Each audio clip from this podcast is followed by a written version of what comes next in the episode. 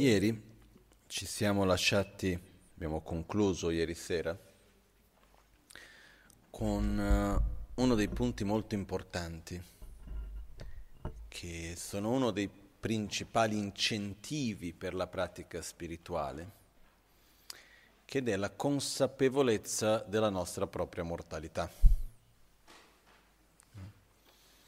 Per qualche strana ragione, concettualmente tutti noi siamo consapevoli di essere mortali. No? Se andiamo a chiedere a qualunque persona tu sei mortale o immortale, inteso che in questo corpo prima o poi dovrai morire o no. Non parlo dell'immortalità dell'animo o qualunque altra cosa di, che, di altri concetti, io sto parlando prima o poi questo corpo si ferma o no. no? E ovviamente io immagino che la risposta che tutti darebbero è sono mortale. Bene. Per qualche strana ragione noi crediamo di essere immortali all'interno della nostra propria mortalità. Perché quando noi ci chiediamo dovrò morire o no, la risposta ovviamente è sì. Però quando noi diciamo la risposta sì, dovrò morire, la risposta dove la sentiamo? Nella testa, nel petto, nella pancia? Da dove sentiamo che viene questa risposta? Molto spesso viene dalla testa. No? Io mi ricordo per esempio alcune volte, non troppe, però alcune volte mi è capitato di star guidando e a un certo punto succedere qualcosa dove c'è quasi un incidente, qualcosa che potrebbe essere stato un incidente, no? E in quel secondo viene quell'adrenalina che sale dai piedi, che uno sente, e come che potrebbe succedere, no? Papon Rinpoche, questo maestro del maestro di Lama Ganchen, lui descriveva che uno realizza la certezza della propria mortalità dal momento in cui quando pensa alla propria mortalità viene la pelle d'oca. Uno lo sente nella pancia. Per questo io vi invito a cercare con una certa frequenza a porsi alcune domande. La prima domanda è dovrò o no morire? E quando noi ci poniamo questa domanda dovrò o no morire, aspettiamo prima di dare la risposta. Non la diamo di immediato. Non diamo la risposta con l'impulso immediato, sì, dovrò morire, tanto è normale, lo so già. Qual è la prossima? No. Aspetta un po', rifletti. Più che rifletti, digerisci la risposta, perché non c'è tanto da riflettere, c'è più che altro da integrare nel nostro essere il fatto che siamo qua di passaggio. Una volta la Maganci mi disse, cosa diresti di qualcuno che va in albergo e comincia a ristrutturare la camera dell'albergo, va a comprare i mobili, prende cura in un modo eccellente, cerca di fare di tutto e di più per mettere a posto la camera dell'albergo, eccetera, eccetera senza sapere neanche quanto tempo deve stare in quell'albergo. Diremo, c'è qualcosa che non va, no? Perché fai questo? E invece mi diceva, eh, nostro, questo corpo è come una camera d'albergo. Lo prendiamo, no? facciamo il check-in, un certo giorno dovremo fare il check-out, no? Certe volte uno deve fare il check out anche quando non ha voglia. A me mi è capitato di andare in alberghi, volevo stare un po' di più e non potevo. No? Ogni tanto succede. Invece questo corpo così, c'è un momento che arriva il momento del check out. E quando si fa il check out, dopo c'è un viaggio, detto bardo, e poi si fa un altro check-in. Che dura il tempo che dura. Però il punto qual è? Un albergo può essere più bello, un altro meno bello, in un posto, in un contesto, in un altro, eccetera, ma la cosa che importa non è tanto la camera dell'albergo, ma chi sta lì e cosa fai e se ti riposi, se non ti riposi, cosa, qual è la tua esperienza mentre vivi in quel luogo. E quello che succede è che dal momento nel quale noi abbiamo questa certezza della nostra mortalità, che non deve essere qualcosa che ci deve generare qualunque forma di angoscia o di paura o di ansia, eccetera. Perché morire non è il problema. Innanzitutto io non credo che sia difficile. Ce l'hanno fatto tutti fino ad oggi. Nel senso che io non ho mai che sia qualcosa di difficile, io credo che sia estremamente naturale. Okay? Non, non, necessariamente piacevole, eh? e non necessariamente di forte sofferenza. Ovviamente un po' di tempo fa leggevo un articolo in una rivista di scienza, così, e c'era il titolo dell'articolo era Nella 2050 nessuno morirà più di vecchiaia. Io mi sono chiesto, ma chi muore più di vecchiaia? Non lo so. C'ho qua la dottoressa c'è qualcuno che muore di vecchiaia? Rari casi, no? Io mi ricordo la mia bisnonna, è morta con 106. Semplicemente si è spenta, appunto. Stava bene. Poi piano piano, piano piano, è come ok, è finita la batteria a un certo punto, no? Però sono rari i casi dove qualcuno muore semplicemente perché è finito il tempo della vita, no? Ormai come risultato dello stile di vita e di tante altre cose, di solito quando moriamo, la condizione tramite la quale la morte si manifesta di solito è una malattia piuttosto che un'altra. E la difficoltà spesso, il problema non è la morte in sé, ma il processo della morte prima, eccetera, che molto spesso è faticoso, eccetera. Ma non è questo l'argomento di oggi. Il punto principale è che noi siamo in una continua trasformazione il nostro corpo ogni momento è in trasformazione, si va gradualmente avvicinando verso la fine di questa vita.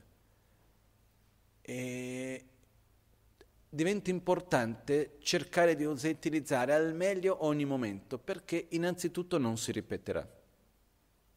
Quello che stiamo vivendo oggi adesso qua non si ripeterà. Le opportunità che abbiamo non si ripetono.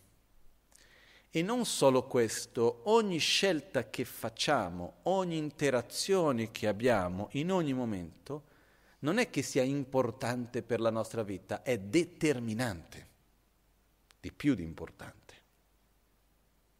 Non è che la vita si svolge da qualche parte, la vita si svolge adesso, qui, in ogni momento che noi viviamo.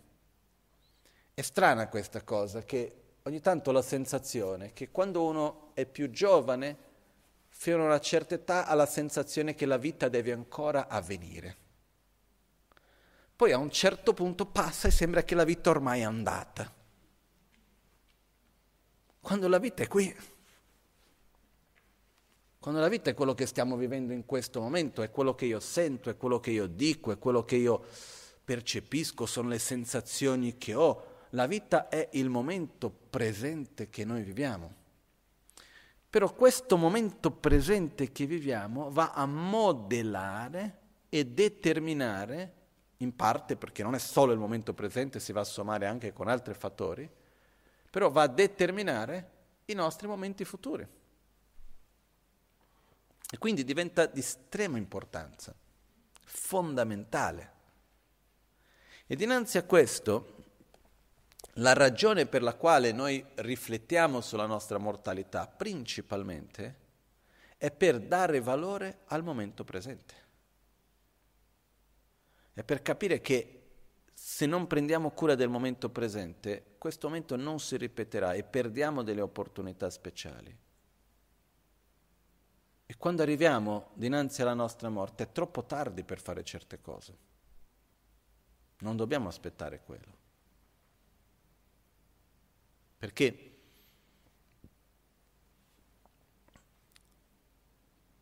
per morire bene dobbiamo vivere bene. Morire bene è fondamentale per ciò che continua dopo la morte. Però per morire bene dobbiamo vivere bene. Nel momento della morte non c'è più lo spazio per un processo di ragionamento concettuale. Ah no, devo fare così, devo pensare cos'ha. Ah, sai, la mente deve essere direzionata in quel modo lì, dov'è la sadhana per il momento della morte? Fammi leggere qualcosa. Nel momento della morte quello che accade è che quando gli elementi cominciano a dissolversi, il, um, la nostra capacità di controllo dal punto di vista concettuale si perde in gran parte. La Magancia una volta mi disse, immagina quando una persona ha una febbre molto alta, che perde un po' la capacità di ragionare, eccetera. Nel momento della morte immagina questo molto, molto, molto più forte perché gradualmente la mente grossolana perde la sua capacità e uno non ha più quel controllo da livello, come si può dire, concettuale, eccetera. E quindi in quel momento si riesce a fare solamente quello per il quale uno è profondamente familiarizzato. Quello che è diventato ormai naturale, spontaneo dentro di noi, quello che ormai è diventato un'abitudine. No? Esiste nella tradizione tibetana dei testi perché quando la persona sta per morire si deve andare lì e dire questo, dire quell'altro, ma uno non ti sente neanche. Nel pre-morte magari sì. Poi spesso uno non accetta neanche di star morendo quando sta per morire. Però al di là di quello, come ho detto, devo stare attento perché è un altro argomento quello, non è quello di oggi. Ma quello che succede è che nel momento della nostra morte, quello che veramente ha un effetto sono le cose con le quali noi siamo profondamente familiarizzati. Se noi durante la vita riusciamo ad affrontare momenti difficili con una certa serenità, quello è già una certa certezza che c'è per affrontare un domani. Mi vengono in mente due esempi belli di due persone della Sangha, no? Uh, di cui una di loro è già venuta a mancare, quindi posso anche dire il suo nome, era la nostra amica la Patrizia Beninca, alcuni di voi l'avete conosciuta. Patrizia Beninca era una fotografa di Milano, un'amica della Sangha, eccetera, una discepola, e aveva dei problemi di salute non indifferenti al fegato e così via. Fatto sta che un giorno lei era andata fare un viaggio, una vacanza alla casa di un'amica uh, a Dubai. Ed era stata lì per un po' di giorni, un certo giorno di mezzo alla notte si è sentita male, è andata in bagno, ha cominciato a vomitare sangue, finita in ospedale, in coma, eh, non so se è indotto o non indotta, comunque sia probabilità di sopravvivenza il 40%, ed è rimasta lì per almeno una decina di giorni in coma, semicoma mi sa. E lei racconta, dopo si è riuscita a guarirsi, a sopravvivere quel momento, eccetera, e lei dopo, quando è tornata, mi raccontò che durante questo periodo che lei era stata in questo stato di semicoma, lei aveva un'esperienza interiore molto bella. Lei continuamente dentro di sé recitava il mantra del Guru, Om Guru Vajradhara Sumati Munisha Sani Karma Uta Vardanya Shri Bhadra Varsamanya Sarvasiddhi Hum Hum non so se lo recitava in questo modo o cantato, comunque sia lei mi disse che nella, stava come se lei stesse continuamente recitando il mantra del guru e aveva una sensazione interna di profonda pace. E ogni tanto, quando era in questo stato dove c'era un po' più di coscienza di quello che succedeva intorno a lei, ogni tanto lei anche aveva una sorta di, lei rideva, diceva, aveva un po' la sorta di preoccupazione, sono in un paese musulmano, se vedono che faccio le preghiere buddiste magari non piace. Però la cosa importante è che lei in quel momento aveva questo stato interiore di pace, perché nel momento di difficoltà aveva preso rifugio. E la cosa bella è che una persona della Sangha, una persona fra di noi che non è che era il maggiore esempio del mondo di chi ha passato la vita in meditazione nella caverna, era una persona come tutti che applicava nella propria vita gli insegnamenti, eccetera. No? Questo è un esempio che uno quando si trova in un momento di difficoltà direziona la mente verso ciò che è virtuoso e positivo. E questa è de, una delle assicurazioni di poter morire bene e avere una buona continuità. Un altro esempio è un'altra persona della Sangha che ha avuto un incidente in macchina e la macchina ha girato, eccetera, e è svenuta. E a un certo punto si è svegliata con quelli dell'ambulanza che stavano lì per rianimarla, per svegliarla, che era lì. E lei racconta invece che mentre l'hanno rianimata, in quel momento lì lei era una sorta di sogno, per modo di dire, dove stava prendendo rifugio con Namo Guru, Bie, Namo Buddhaya e così via. E ha detto che aveva questa sensazione di benessere, di pace, di amore, era proprio stava bene. E quando questi qua l'hanno rianimata, che l'hanno svegliata, hanno chiesto come sta e lei ha sorriso ha detto benissimo. No? che, che, che strana roba, no?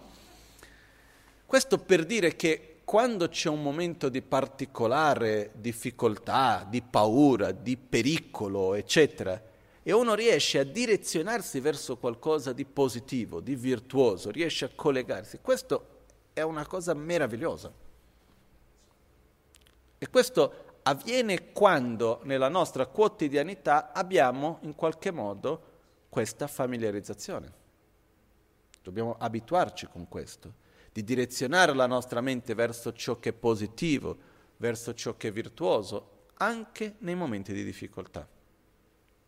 Quindi, la prima domanda è, dovrò o no morire? Aspettiamo un po' e diamoci la risposta. Sì, sei sicuro? Effettivamente sì. Ok. Quando? Non rispondere subito.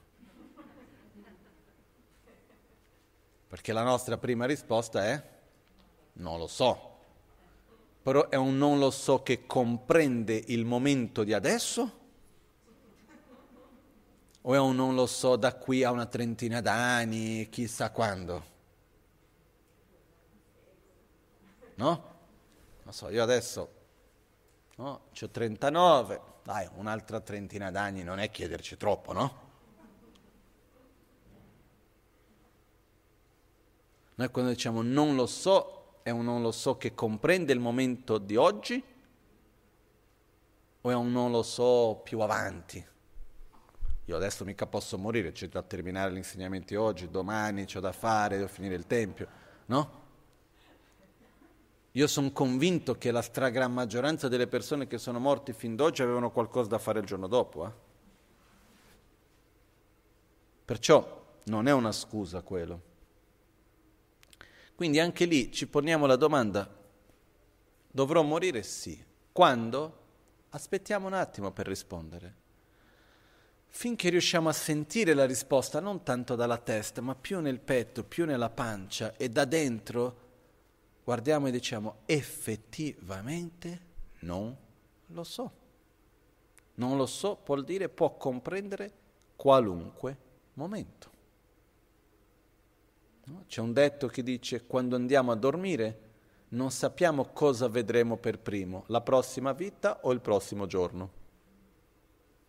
Non sappiamo. Eh, chiudiamo gli occhi, quando apriamo siamo lì, eh, eh, no, no. non ci ricordiamo già, già un bebè. Nel mezzo c'è il bardo che è come un sogno e a un certo punto no. Non sappiamo. Questo mi fa ricordare che era simpatico nel monastero di Sera, dove ho vissuto all'entrata, arrivando al monastero c'era una strada che era una discesa abbastanza un po' ripida e in fondo alla discesa, prima di fare la salita, proprio così, c'era una curva, più o meno a 90 gradi, era un po' pericoloso effettivamente. E di prima c'era un, un segnale per chiedere di andare piano e dove c'era scritto in inglese è meglio arrivare 15, 15 minuti o 5 minuti, non mi ricordo più, è meglio arrivare 5 minuti in ritardo in questa vita che 5 minuti in anticipo alla prossima. No? quindi vai piano. Però la realtà è che noi non abbiamo la totale certezza di che cosa accadrà quando moriremo, non lo sappiamo. C'è chi muore giovane, c'è chi muore addirittura prima di nascere, no? dopo il concepimento, prima della nascita. C'è chi muore bambino, c'è chi muore adolescente, c'è chi muore adulto giovane, mezza età, anziano, non sappiamo veramente. Sono quelli che noi vediamo, crediamo che morirà domani, passano dieci anni ancora lì. C'è chi invece sembra che abbia una salute perfetta, da un giorno all'altro succede qualcosa. No, io, avendo contatto con tante persone, spesso mi arrivano richieste di preghiere, eccetera, per persone che sono morte anche nelle situazioni dove uno meno si aspetterebbe. Perciò nulla giustifica il fatto di dire no, io non morirò oggi. Però la cosa strana è che per il quanto che possiamo passare qua delle ore insieme a ragionare sul fatto, dentro di noi diciamo no, oggi no c'è un certo rifiuto. Ma il punto importante non è se moriremo oggi o meno. Il punto importante è che dobbiamo utilizzare il giorno di oggi in un modo significativo, non lasciare andare questa opportunità e, non, ancora di più non utilizzarlo in un modo negativo. No? Quindi diciamo che l'essenza è dovrò morire, non so quando, il giorno di oggi va a determinare il resto della mia vita, anche se non lo utilizzassi in un modo positivo, almeno cerco di non fare troppe stupidate. Almeno cerco di non utilizzarlo in un modo negativo. No? C'è quel detto, se non puoi fare del bene agli altri, almeno non fagli del male. Ribadiamo lo stesso su noi stessi, se non riesci a fare del bene a te stesso, almeno non farti del male. Quindi non farsi del male vuol dire già farsi del bene. Questo vuol dire le nostre cattive abitudini, cerchiamo di non seguirle. Non abbiamo tempo da perdere con rabbia, gelosia, invidia, rancore, paure, ansie e con al- qualunque tipo di condizionamenti e interazioni negative. Non abbiamo tempo da perdere perché stiamo per morire. E non lo dico in un modo metaforico. Anche se uno può dire, ah ma è, se io muoio fra 50 anni eh, passa veloce, arriva subito. Eh? Non è che è qua. Perciò diventa fondamentale per noi cominciare già da oggi a prepararci per la morte a vivere la vita nella consapevolezza della nostra mortalità. Ed è qui che arriva la terza domanda, la terza e la quarta domanda. Quindi la prima, dovrò o no morire? Sì? Sicuro, sì? Quando? Effettivamente non lo so. Se io dovesse morire oggi, che cosa porterei con me? chi sarei io dinanzi alla mia morte e dinanzi a ciò che viene dopo della morte?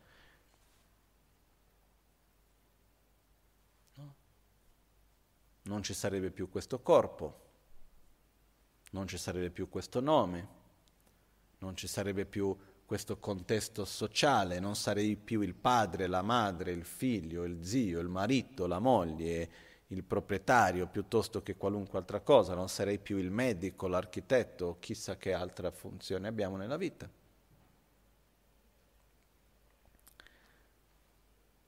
Non avrei più tutta la mia parte di conoscenza intellettuale, anche quella si perde con la morte. Non so se avete mai visto un bambino nascere che aveva già la conoscenza intellettuale della vita precedente. Questo rimane nella mente grossolana che si perde nel momento della morte. Quindi cosa rimane? Rimangono principalmente due cose. l'impronta nostre, dei nostri condizionamenti mentali, quindi e nelle nostre emozioni, positivi e negativi, quindi rimangono l'impronta della pazienza, della consapevolezza, eh, rimangono l'impronta delle nostre attrazioni, delle nostre avversioni, eh, della rabbia, dell'invidia, della paura, ma anche dell'amore, anche della pazienza, anche della saggezza, di tutte le caratteristiche del nostro essere interiormente che noi sviluppiamo durante la vita, a livello non concettuale rimane l'impronta di quello.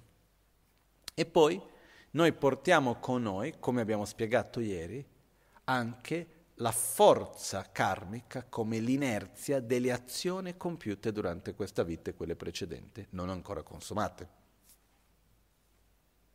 Ok? Quello viene detto il karma. Karma è letteralmente azione, esiste questa forza karmica, questa sorta di inerzia che, viene, che ci accompagna in qualunque luogo, in qualunque situazione ci troveremo, ci accompagna. Viene detto il karma accompagna l'essere come l'ombra accompagna il corpo. È sempre con noi. Perciò, se io mi chiedo chi sarei io se dovessi morire oggi, E questo ci porta a dover riflettere un po' su un'identità che trascende questo corpo, che trascende questo nome, la posizione sociale, eccetera.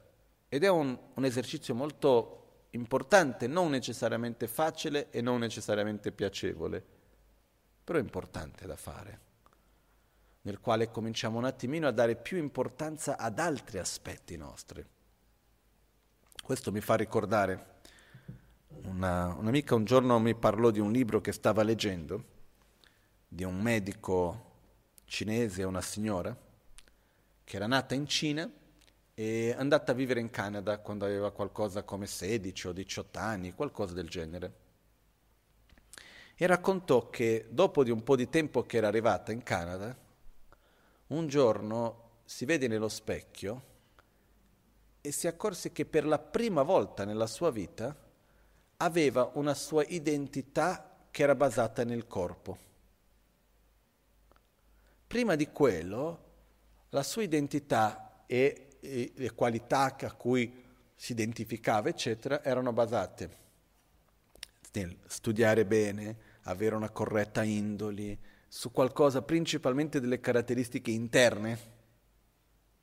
E dopo di più o meno un anno che era in Occidente, ha cominciato a vedere di più, a vedersi di più tramite la immagine esterna.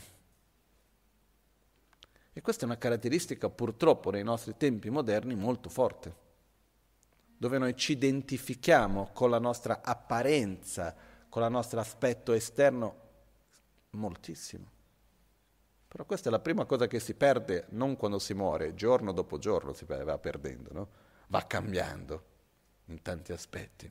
Però quello che accade è che questo non continua dopo la morte e quindi diventa importante per noi gradualmente sviluppare un'identità che trascende questo corpo, che trascende questa immagine e capire che c'è tantissimo che possiamo fare, c'è tantissimo che possiamo sviluppare, esiste una bellezza interiore che vale mille volte di più della bellezza esterna.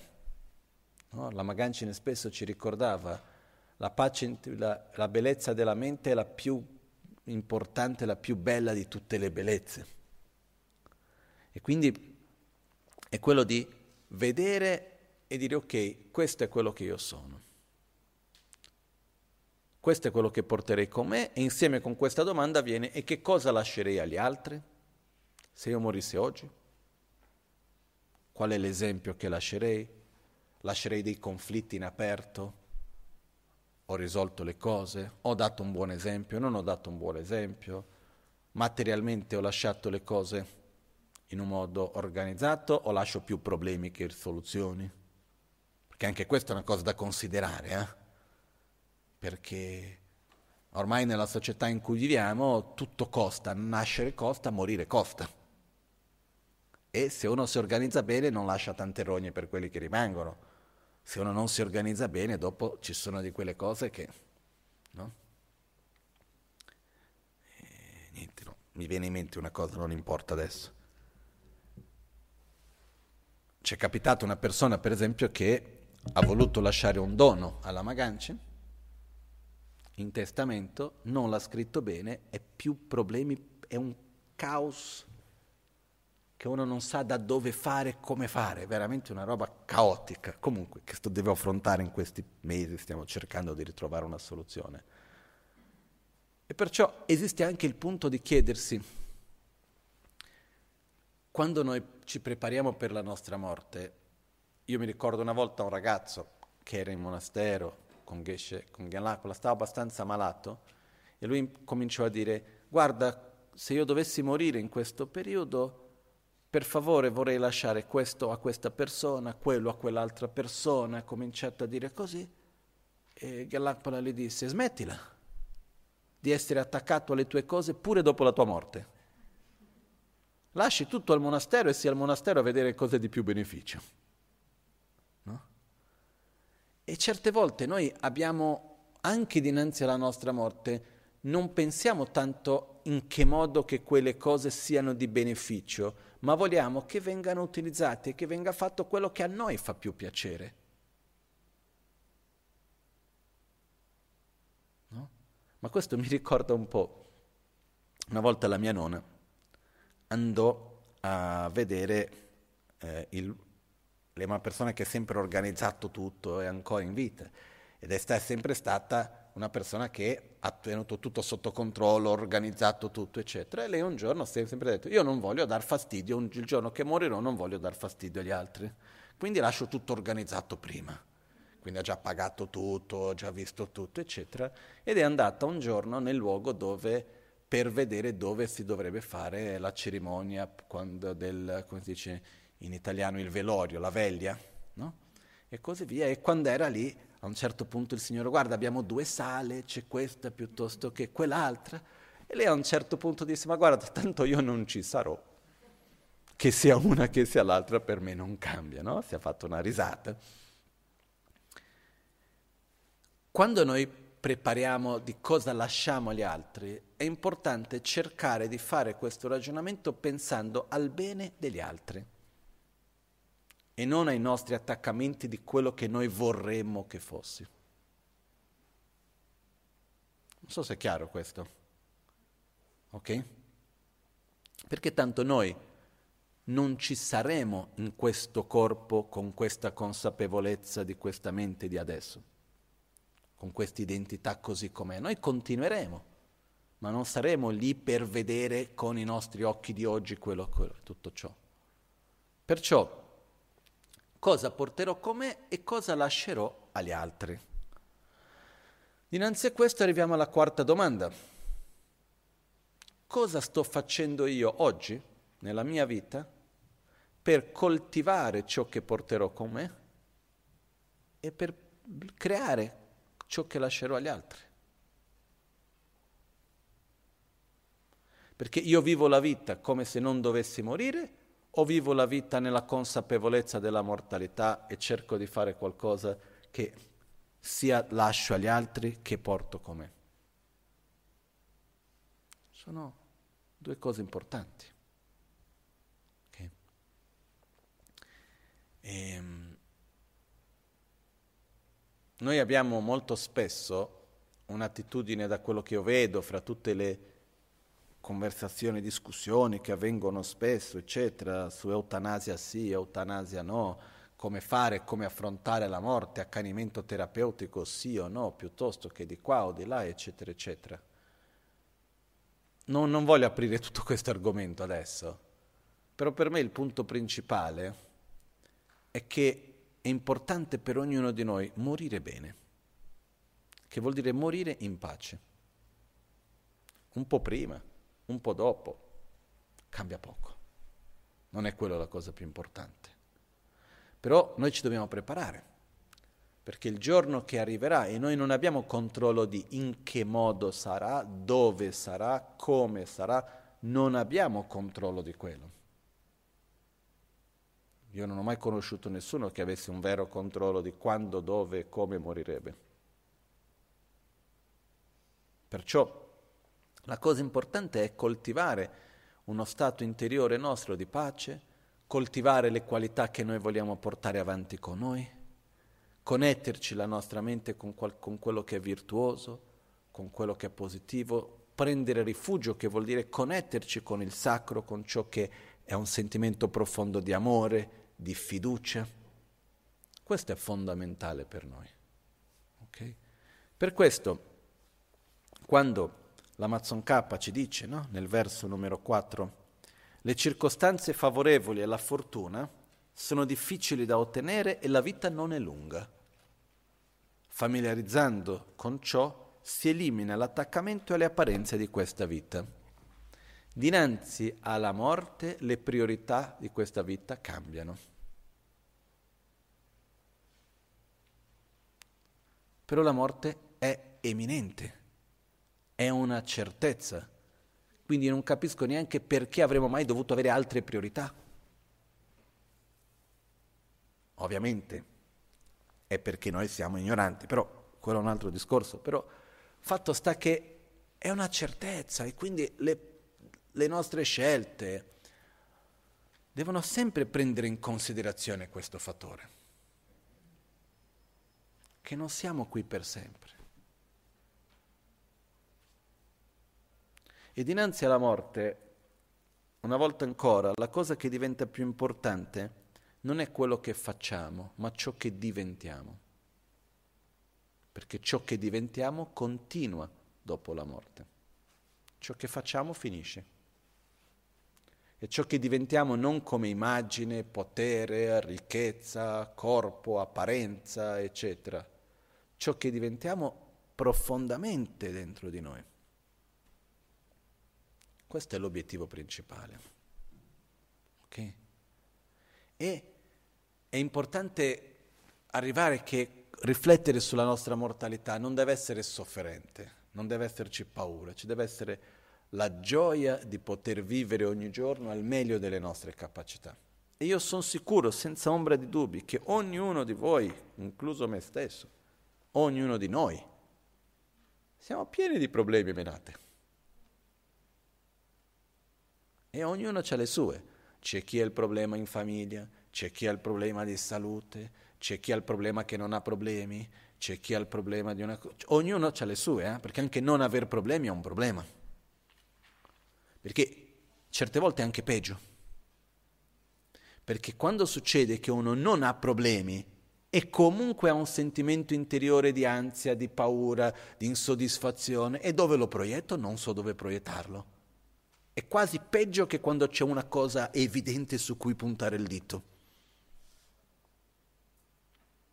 Perciò ognuno ha le sue, in un modo o in un altro, quando è la salute, quando è la famiglia, quando è il lavoro, quando è la parte economica, quando è ogni tipologia di cose. Però ricordiamoci che la vita va affrontata, le situazioni vanno risolte, i problemi vanno affrontati, le relazioni vanno vissute al meglio, ogni situazione, i problemi di salute vanno affrontati, la, la salute va curata, eccetera, eccetera. Quindi la vita va vissuta al meglio, nella consapevolezza che la vita non è per sempre. Quindi ogni momento, ogni interazione, pensiamoci bene su che cosa vogliamo coltivare. Ne vale veramente la pena arrabbiarsi e litigare e rimanere con rancore e entrare in situazioni di conflitto, eccetera? Ne vale o no? Se uno pensa che sì, fatelo. Io credo che no. Non ci conviene, prima di tutto. Ok? Quindi, tornando al verso del giornieka, zela l'ome pa yila compe zedi nan shedok. Le circostanze favorevoli alla fortuna sono difficili da ottenere e la vita non è lunga. Familiarizzando con ciò si elimina l'attaccamento alle apparenze di questa vita. Ricordiamoci, le apparenze di questa vita si riassumono negli otto dharma mondani. Essere attaccati al corpo e quindi ai piaceri sensoriali, essere attaccati ai beni materiali. Il primo sarebbe i beni materiali, poi i piaceri sensoriali e poi la nostra immagine. In poche parole è questo. Tutte cose che quando moriamo finiscono qui. No? Io non ho mai visto quando uno muore può portare con sé le cose materiali da una vita a un'altra. O qualcuno che può portare, gli piace il corpo, meno ancora. E qualcuno che può portare la propria immagine e riconoscimento, non ce n'è. Non so. A me mi è capitato una volta che qualcuno mi ha chiesto No, ma io ho fatto tanti soldi in questa vita, ho un grande successo nella mia vita dal punto di vista professionale, eh, eccetera, eccetera. Io so che voi avete questa tradizione di riconoscere le reincarnazioni. Non è che io possa fare un trust, metto lì qualche centinaia di milioni e lo lascio in mano a qualcuno di voi che mi trova la reincarnazione e passa quello alla mia vita fu- fu- successiva. Guarda, io sinceramente non mi fiderei. No? Io non te lo faccio prima di tutto, poi io non mi fiderei. Lascio un percentuale, no? costi di gestione, tutto. No, io non mi metto in queste cose, no? Non me l'ha detto scherzando. Comunque sia, perché sai, uno ha fatto tanti soldi, nel dubbio lascio una possibilità. No? Però sinceramente non mi fiderei. Perciò quando noi ci riusciamo a riflettere profondamente, generare una consapevolezza sincera, non solo concettuale, della preziosità di questa vita, delle opportunità che abbiamo, delle condizioni in cui ci troviamo e della certezza della morte, sommata alla incertezza del momento della morte, questo ci fa cambiare le priorità e conseguentemente abbandonare l'importanza che diamo alle cose che sono unicamente di questa vita. Lendre milu korwe dungenam yang yang sampe Chimenang Shedok. Riflettendo costantemente sul karma e sui suoi inevitabili effetti e sulle sofferenze del samsara, si elimina l'attaccamento alle apparenze delle vite future. Come abbiamo detto ieri, le apparenze delle vite future sono praticamente le cose che vorremmo avere in questa vita proiettate nella vita futura. Ah, io vorrei rinascere così, vorrei avere un corpo così, vorrei essere in un contesto di questo genere, vorrei poter fare questo, vorrei poter fare quell'altro, vorrei rincontrare questa persona, vorrei vivere così. Molto spesso quando uno proietta un'immagine di quello che desidererebbe oltre questa vita, è un po' un riflesso di quello che vorrebbe in questa vita senza quello che non piace.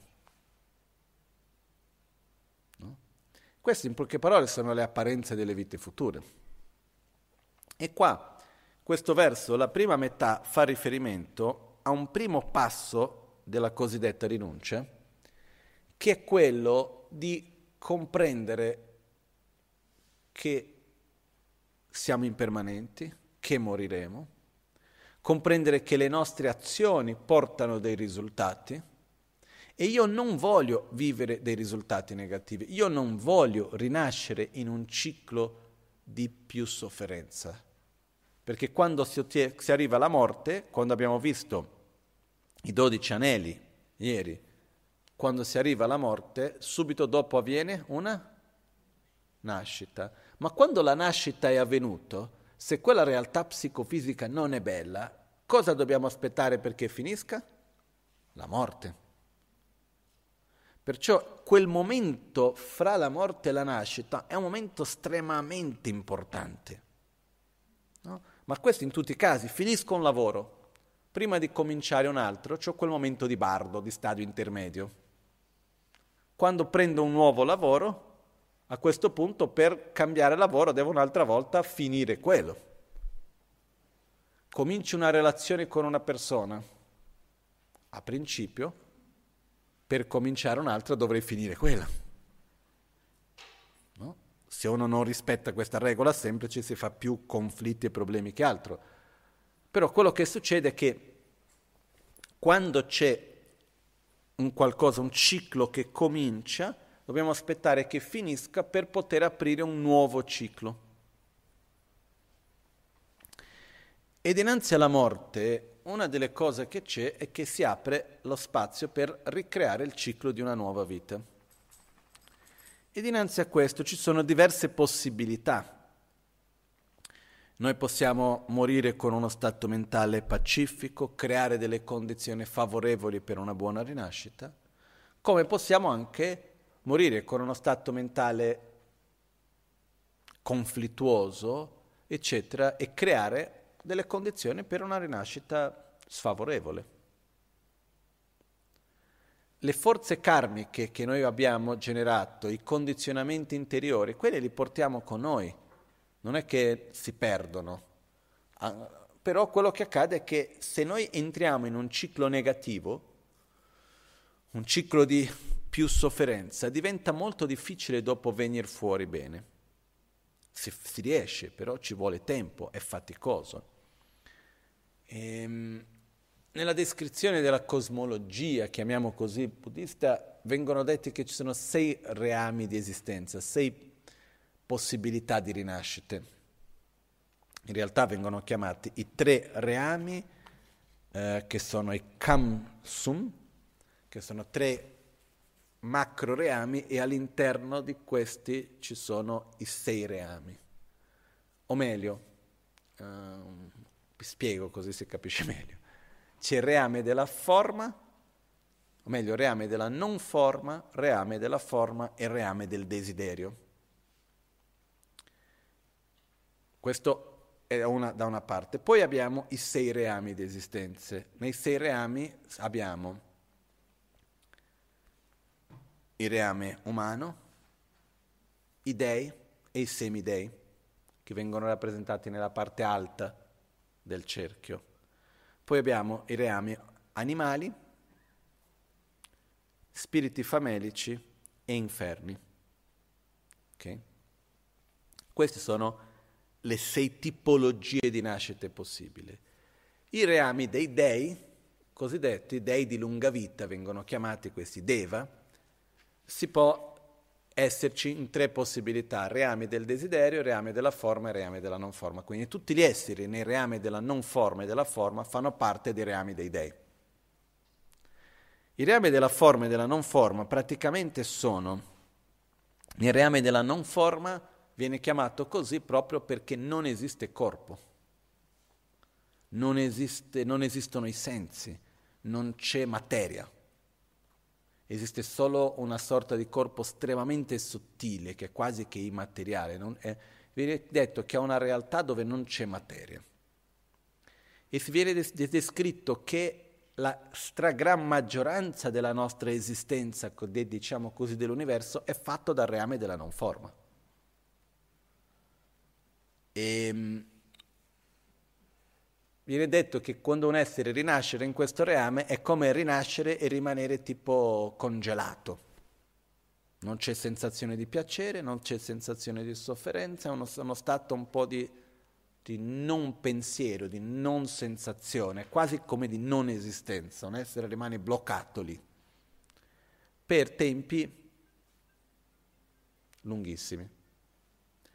Io una volta stavo vedendo un articolo dal punto di vista che parlava dei buchi neri. All'interno di un buco nero a principio non c'è materia. E mi ricordo che c'era questa immagine, che era, era la doppia pagina di un giornale, era tutto nero e c'era un puntino bianco piccolo piccolo. E, questo, e lì c'era scritto, questo è il buco nero più piccolo che è stato ritrovato in qualche modo e quel punto bianco è la nostra galassia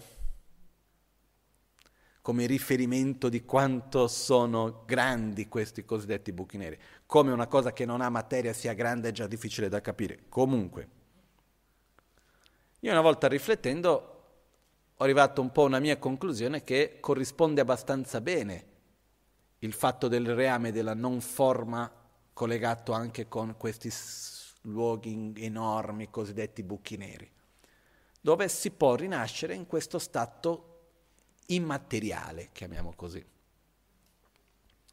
Poi esiste il reame della forma, che fa parte, se noi vedessimo un po' il nostro intendimento del cosmos, è una realtà dove uno rinasce dove non ci sono tutti i cinque sensi. Dove esiste la materia, però una materia più sottile e dove non ci sono i sensi come noi li conosciamo. E poi c'è il reame del desiderio, che è dove ci sono i cinque sensi come noi li conosciamo. Viene detto che la stragrande maggioranza fa parte del reame della non forma, poi c'è una parte abbastanza grande ancora del reame della forma e c'è una parte minima, piccola del reame del desiderio. Noi facciamo parte del reame del desiderio.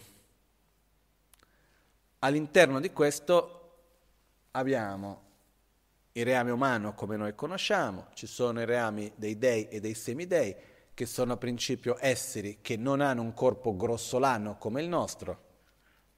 La differenza principale fra i dei e i semidei è che i dei non hanno a principio forme di sofferenze manifestate, è tutto meraviglioso e piacevole, mentre i semidei avrebbero una vita bellissima, però non è così bella come quella dei dei.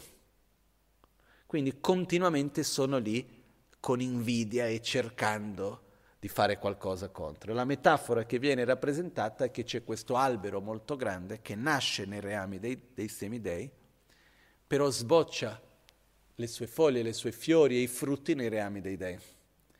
Quindi i semidei dicono ma come nasce da noi e ve la godete voi? E poi quello che succede è che mentre da sotto i semidei cercano di lanciare le frecce contro i dei, quando arrivano arrivano come dei fiori. E mentre i semidei non fanno altro che mangiare quei frutti, sputare sotto i semi che cadono giù come frecce. Se noi guardiamo la nostra società in generale, esiste una parte della società, no? perché anche i sei reami possono essere vissuti e visti anche all'interno di un giorno, di una vita o anche di nostra propria realtà. Esiste tutta una parte della nostra società dove uno avrebbe abbastanza per star bene, dove non manca nulla, però non ha tanto quanto gli altri. E quindi uno passa la vita nell'invidia, ma come loro hanno di più e io dovrei avere e non ho, eccetera, eccetera. Questo è uno stato descritto di semidei, dove la vita ci sarebbe abbastanza per star bene, però uno viene consumato dall'invidia e dalla competitività. Il reame umano è quello che conosciamo, dove viene consumato principalmente dal cercare di ottenere il desiderio e non riuscire, riuscire, dal um, affrontare i propri oggetti di avversione, dalla, dalla sofferenza della malattia, della vecchiaia, eccetera. Mentre poi abbiamo il reame degli animali, che è un reame dove non c'è la stessa capacità concettuale che c'è nel reame umano, che viene influenzato principalmente, stiamo parlando dei lati negativi, eh? non è che ci sono solo quelli, ma dove viene influenzato principalmente dall'aspetto della paura, non è che sia negativo in sé, però è un reame dove difficilmente uno riesce a proiettarsi nel futuro, rivedere osservare i propri comportamenti, dire ok, devo cambiare la mia attitudine, eccetera.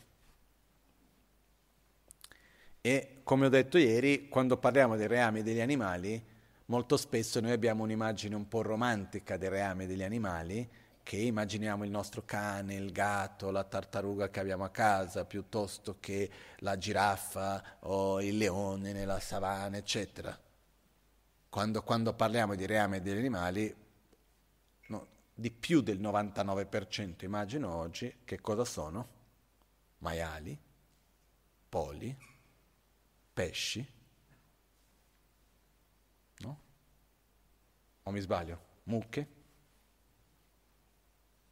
sono tutti gli animali e tanti altri che vivono imprigionati tutta la vita nella paura, in uno stato di sofferenza allucinante. Non apriamo quella porta adesso. E poi c'è il reame di quelli che vengono chiamati gli spiriti famelici.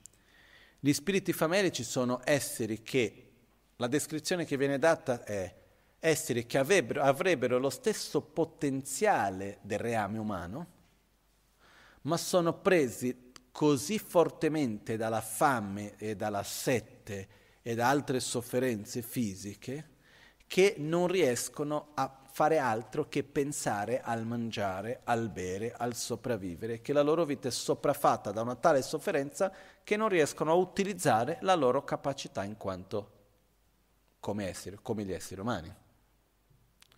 Una volta quando stavo ricevendo gli insegnamenti su questo in Tibet, sono andato e ho preso delle foto in internet da purtroppo alcune persone che vivono in certi paesi dove c'è un livello di fame così stravolgente e che si vede no? che hanno la pelle molto scura, hanno il collo molto molto magro, sono estremamente magri, hanno la pancia gonfissima, gli occhi grossi, eccetera. E corrisponde perfettamente alle descrizioni e dei dipinti antichi del reame degli spiriti famelici. Quindi non sono realtà che sono così lontane. Si parlava nell'epoca di Buddha e dopo in Tibet per vedere un essere degli spiriti famelici uno dovrebbe avere la chiaroveggenza tramite le meditazioni, si poteva vedere, eccetera. Oggi basta prendere un aereo e andare da qualche posti, eh? purtroppo. Quindi, e poi ci sono i reami degli inferni. I reami degli inferni in particolare sono situazioni dove c'è un tale livello di sofferenza, e qua ci sono due tipologie di inferni, i cosiddetti inferni caldi e inferni freddi. Nell'inferno caldo la caratteristica principale è la rabbia e l'odio, l'aggressività, la violenza. Negli inferni freddi la caratteristica principale è la depressione, la tristezza. Sono situazioni nelle quali c'è un tal livello di sofferenza che non esiste altro che quella sofferenza stessa che uno vive. E per me la miglior descrizione che ho avuto una volta degli inferni, innanzitutto Shantideva descrive gli inferni dicendo che sono stati interiori, qualcosa generato dalla nostra mente. E mi viene descritto una volta di una ragazza che stava facendo una lezione, era abbastanza giovane, ancora al liceo, e durante una lezione di chimica, nel laboratorio facevano degli esperimenti, c'è stato un incidente e ha preso fuoco e lei si è bruciata, tutto il corpo bruciato. Finita in ospedale, ovviamente, questo negli Stati Uniti, è stata curata, eccetera, è stata per un periodo di circa 10 giorni in coma indotta e quando è uscita dal coma,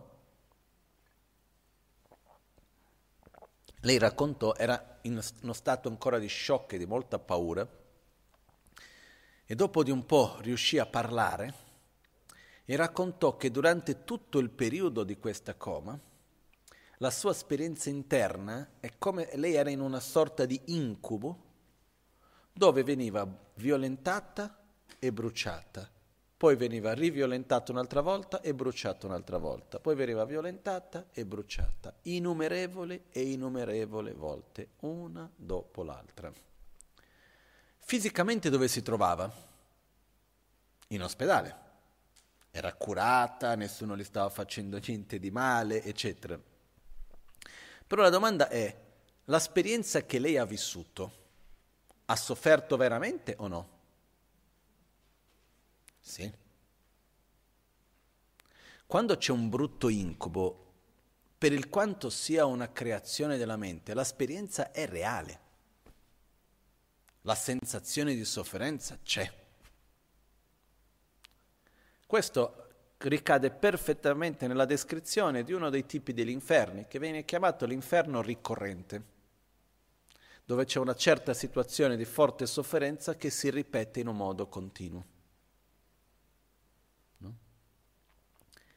E questo per me è stata una delle descrizioni più vicine alla mia realtà degli inferni che ho mai visto, perché ci sono tanti testi che parlano, eccetera, eccetera. Una differenza molto forte del concetto di inferno che c'è nei testi buddisti da altre religioni è che non è una cosa per sempre, non è una cosa dell'eternità.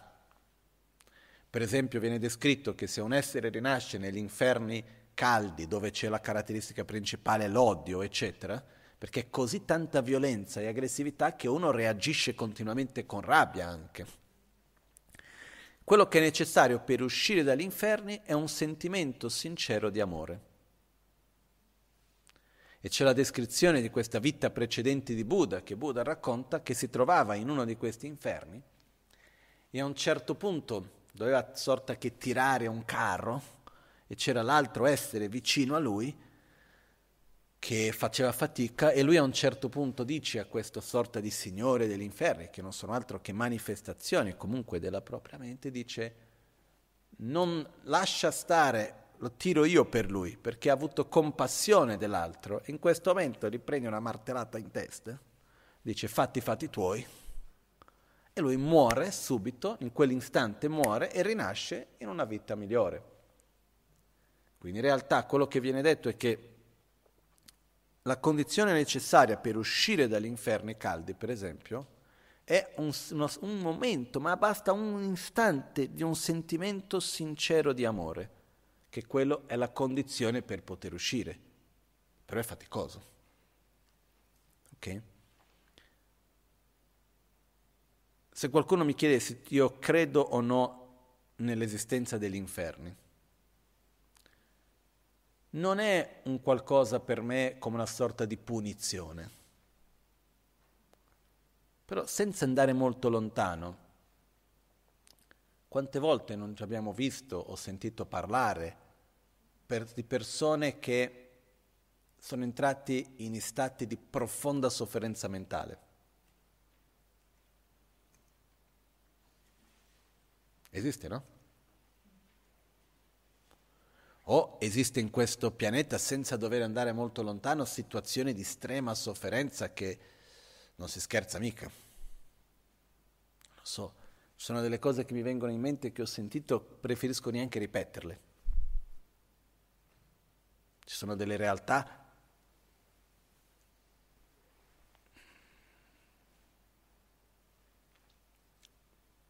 che sono veramente difficili. Quindi quello che accade a questo punto è il fatto di dire a se stessi, io non ho voglia di mettermi nella possibilità di cadere in una situazione di questo genere. Io devo assicurarmi che quando morirò avrò una buona continuità. Io devo assicurarmi che quando morirò potrò avere una buona rinascita che non vado a entrare in un ciclo di sofferenza come un ciclo infernale piuttosto che un altro tipo di rinascita, dove vado a entrare in un ciclo di sofferenza, un ciclo vizioso, che dopo diventa difficile uscire. Prima o poi non esce, però non posso permettermi quello. E proprio perché io non posso permettermi quello, io devo già da subito familiarizzarmi con una condotta virtuosa, con una condotta positiva. Devo evitare le azioni che sono cause per cicli di, di sofferenza. Devo creare comportarmi e relazionarmi con il mondo in un modo che, vada, che sia coerente con dei cicli virtuosi. E devo familiarizzare la mia mente con uno stato di pace, perché io non posso con- creare condizioni perché quando muoio, boom, vado a creare condizioni per rinascere in un ciclo vizioso. E questo viene chiamato il piccolo scopo. Il tibetano si dice kibuchung, o il piccolo essere. È il momento nel quale uno nel proprio percorso dice, ok, non sono ancora a pensare agli altri esseri, l'amore, no. Penso a me stesso, però dico devo abbandonare condizionamenti, comportamenti che siano violenti, negativi, eccetera, perché io non voglio vivere certi tipi di risultati, non posso permettermi. Quindi devo vivere questa vita bene perché voglio assicurarmi la prossima. Chiaro questo? Che da un lato è importante per noi dire io non devo, non mi posso permettere di entrare in certi comportamenti, in certi cicli di violenza, eccetera, perché è troppo costoso per me la semplice possibilità che quello possa generare un ciclo negativo. Quando abbiamo visto i dodici anelli, quello che accade è che quando dalla ignoranza andiamo a fare la formazione karmica, ci sono praticamente tre tipi di azioni che si possono creare. Quelli che hanno come risultato situazioni di, di gioia, di benessere, cosiddetti karma positivo, quelli che hanno come risultato situazioni di sofferenza, detti karma negativo, e quelli che sono neutri. Quando uno vive la vita e arriva al momento della propria morte, tramite la condizione che fa, andrà a far maturare non un insieme di cose. Questo è una, un concetto importante. Nel momento della morte non avviene una sorta di giudizio, dove uno va a fare i calcoli, oh, ha fatto tante cose negative, tante cose positive, mettiamo sulla bilancia, ok, di qua invece di là. No, a secondo del momento della morte, della condizione che si va ad creare, si va ad accedere a un'azione, a un seme, al quale si coglie quel seme si manifesta come la condizione della prossima rinascita. Perciò qualcuno potrebbe dire ma questa è una fregatura. Sarebbe più comodo pensare diversamente. Però quando si parla della legge di causa ed effetto, non è che è una, una somma di quello che è avvenuto, è che noi andiamo ad accedere a delle, a delle cause specifiche, come ieri abbiamo detto, questa inerzia che arriva e dobbiamo accedere a una piuttosto che a un'altra.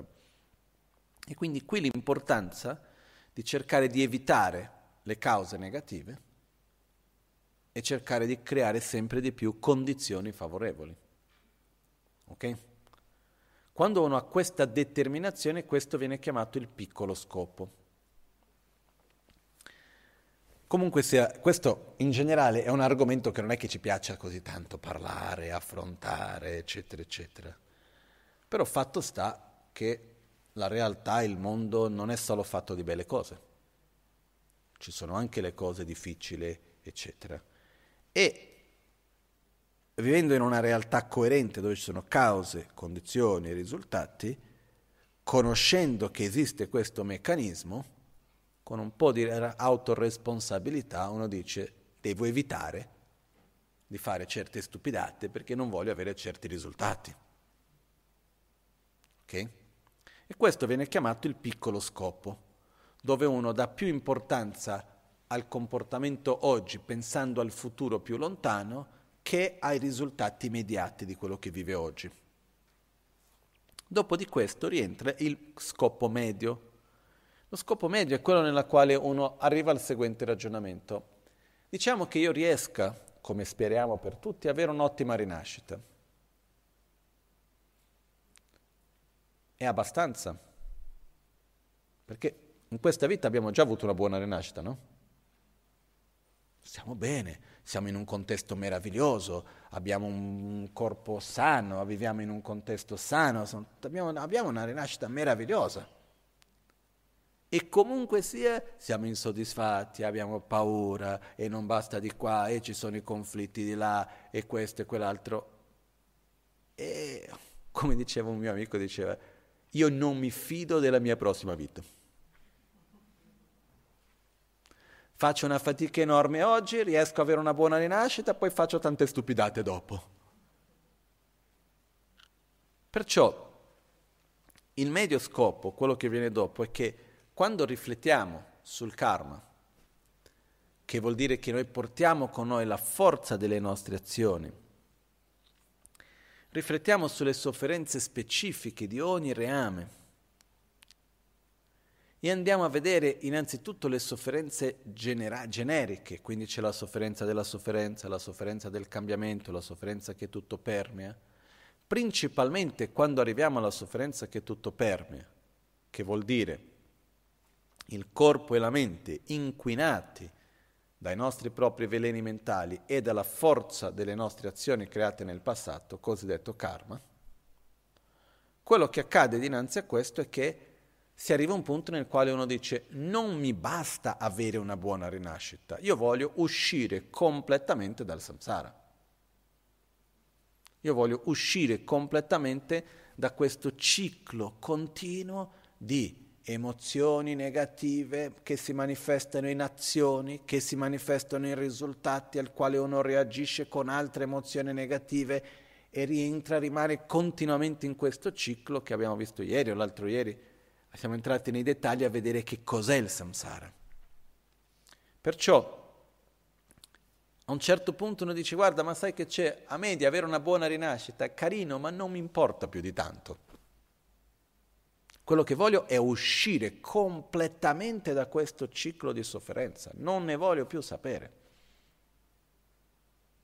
Non mi fido neanche così tanto, una buona rinascita, poi cosa faccio? Basta vedere in questa vita, ho avuto una buona rinascita, per fortuna siamo qui, eccetera, però può anche succedere che uno rinasce, non creano le condizioni per poter entrare in contatto con qualcosa che, per, che, ci permetta uno sviluppo spirituale, una crescita, eccetera, e uno rimane lì in quello per tutta la vita.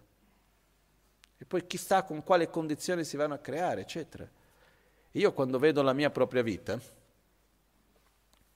e guardo il mondo intorno a me, io mi chiedo se io morissi oggi diciamo che io avessi la totale consapevolezza di poter scegliere dove e come rinascere, sai che non saprei cosa scegliere? Che non è facile, eh? Scegliere dei genitori, dove, come. È faticoso, eh? Poi le condizioni che io personalmente ho avuto in questa vita non saprei neanche da dove cominciare per riuscire a ricrearle. Perciò personalmente arrivo alla conclusione che dico, devo, devo com- devo completare il ciclo adesso, non posso stare ad aspettare di fare qualcosa dopo. Io devo raggiungere uno stato interiore di pace, di equilibrio che mi permette di continuare così anche dopo, indipendentemente di dove e come rinasco. Io devo veramente superare la mia rabbia, la mia invidia, la mia paura, devo sviluppare un sentimento profondo di amore, di stabilità, di pace, perché quello, quello, che, quello porto con me dopo la morte, è una cosa che continua con me. In altre parole, devo uscire dal mio ciclo di sofferenza. E quando si sviluppa questo desiderio profondo, che io voglio uscire dal samsara, non inteso come un luogo, ma inteso come un ciclo interno nostro, questo viene chiamato il medio scopo o l'essere medio, Kibujin in tibetano, che sarebbe il medio scopo, che è quando effettivamente noi abbiamo un'immagine di che cosa desideriamo e quello che noi desideriamo non è una buona rinascita, ma è essere in armonia con se stessi e con gli altri indipendentemente di dove ci troviamo. Vuol dire trovarsi in pace e saper affrontare ogni situazione in ogni luogo in pace. E dire io voglio uscire da questo ciclo. Io non voglio più stare più in questa cosa che qua reagisco perché vengo preso dall'egoismo, poi dopo lì sono insoddisfatto, eccetera. Basta. Non ce la faccio più a stare a cercare la felicità in cose che poi dopo non riescono a sostenerla. Voglio uno stato profondo di soddisfazione e di pace, che viene detto nirvana. Ed è questa la mia priorità più assoluta. Ok? Certe volte mi sembra che nella nostra cultura, nel momento in cui noi ci troviamo, sia quasi più facile per noi andare in questa direzione che quella della prima. Certe volte ho la sensazione che abbiamo un certo rifiuto al pensiero di dover evitare gli inferni o rinascite inferiori. C'è un, da qualche parte una certa resistenza. No? Ma lasciamo stare il nome inferni. La domanda è, voglio permettermi di entrare in cicli di sofferenza? No. Io non voglio entrare in cicli negativi di sofferenza. Io voglio poter generare, quando finisce un ciclo, voglio ricreare un altro positivo. Questo è importante. Certe volte le parole, i nomi ci creano anche dei blocchi interni. Perciò l'arrivo però di questa attitudine, di questo pensiero, è quello nel quale uno effettivamente mette come priorità della propria vita eliminare i propri cicli interni di sofferenza. Quindi superare propria, il proprio egoismo, superare la propria ignoranza, superare la propria rabbia, la propria invidia, la propria paura, la propria ansia, la propria arroganza, avarizia e così via. Come? Sviluppando i suoi antidoti. Quindi come ci siamo detti ieri, la malattia è da conoscere, le sue cause da abbandonare, la medicina da prendere, da seguire e lo stato di salute da raggiungere. Quando noi abbiamo chiarito che cosa non vogliamo e io non voglio più essere nel cosiddetto samsara, in questo ciclo interno di veleni mentali, karma e risultati, non ho più voglia, a questo punto devo abbandonare le cause. Le cause sono i comportamenti che noi abbiamo quotidiani che vanno a rinforzare i condizionamenti negativi. Perché quando noi guardiamo il ciclo dei dodici anelli, dov'è l'unico punto che è possibile tagliare? Rompere qualcosa. E dove c'è i veleni mentali. E l'ignoranza che insieme con l'ignoranza, ricordiamoci che dove c'è l'ignoranza insieme ci sono le sue manifestazioni, quindi c'è la rabbia, c'è la paura, c'è l'invidia, ci sono tante altre cose. Però quello che succede è che dal momento in cui c'è un'azione, c'è un'emozione negativa come l'invidia, come la gelosia, come la rabbia, eccetera, naturalmente c'è un'azione. Questa azione crea una forza karmica e crea anche una condizione per far maturare una forza karmica del passato. Quindi arriviamo alla coscienza del risultato. Dove c'è la coscienza del risultato, naturalmente viene una realtà psicofisica che genera i sensi, che genera contatto, che genera sensazioni, che genera brama, che genera attaccamento, che genera divenire, che inevitabilmente va a generare nascita, dalla nascita viene l'invecchiare e la morte, e così rimaniamo in questo ciclo continuo. Dalla morte ritorna la nascita e così via.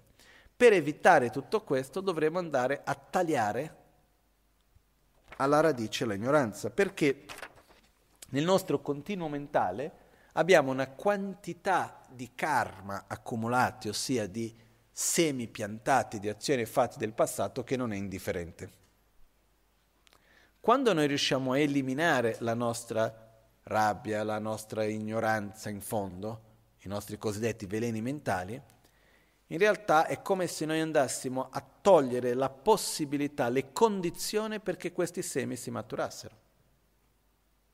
Quindi chiudiamo il ciclo, perché questo ciclo detto samsara ha bisogno di, principalmente sono due le cose principali, che sono i veleni mentali e il karma.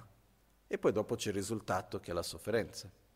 Però, se manca uno di questi tre, già non funziona più, già crolla. E di questi tre quello che possiamo evitare è i veleni mentali. Quindi cosa fare nella nostra quotidianità? Quindi la, la, malattia è da conoscere, abbiamo capito, quello che dobbiamo evitare, che non vogliamo più, è il nostro samsara, è questo ciclo interno di sofferenza con i veleni mentali, eccetera. Perciò le cause sono da abbandonare. Quindi come faccio ad abbandonare le cause? Ci sono alcuni passi importanti da fare, sono dei passi concreti e possibili per tutti noi. Riconosciamo i passi, prima di tutto, diciamo, il primo passo importantissimo viene diviso in tre passaggi. Il primo è consapevolezza, nel quale io comincio a avere consapevolezza proprie, dei miei propri condizionamenti negativi, delle mie proprie veleni mentali. Quindi io riesco a staccarmi leggermente da me stesso e vedere la rabbia, vedere l'invidia, vedere la paura, vedere l'arroganza, vedere l'attaccamento, riesco a vedere le mie proprie dinamiche. Okay? Quando uno è in questo primo stato, uno vede queste dinamiche ma non riesce a frenarle, non riesce a fermarle. Ed è anche un po' frustrante perché uno vede la rabbia, sa che non va bene, comunque va lì e vuole distruggere il mondo. E non riesce a contenere le proprie parole, non riesce a contenere le proprie azioni, i propri pensieri. Però in qualche modo è consapevole di questo. questo se questo accade a qualcuno è un ottimo segno Vuol dire che sei nel primo passo. Perché a me è già capitato, era meglio quando non ero consapevole, perché tanto non riesco neanche a fermarmi. Però per riuscire a fare qualcosa, il primo passo è la consapevolezza.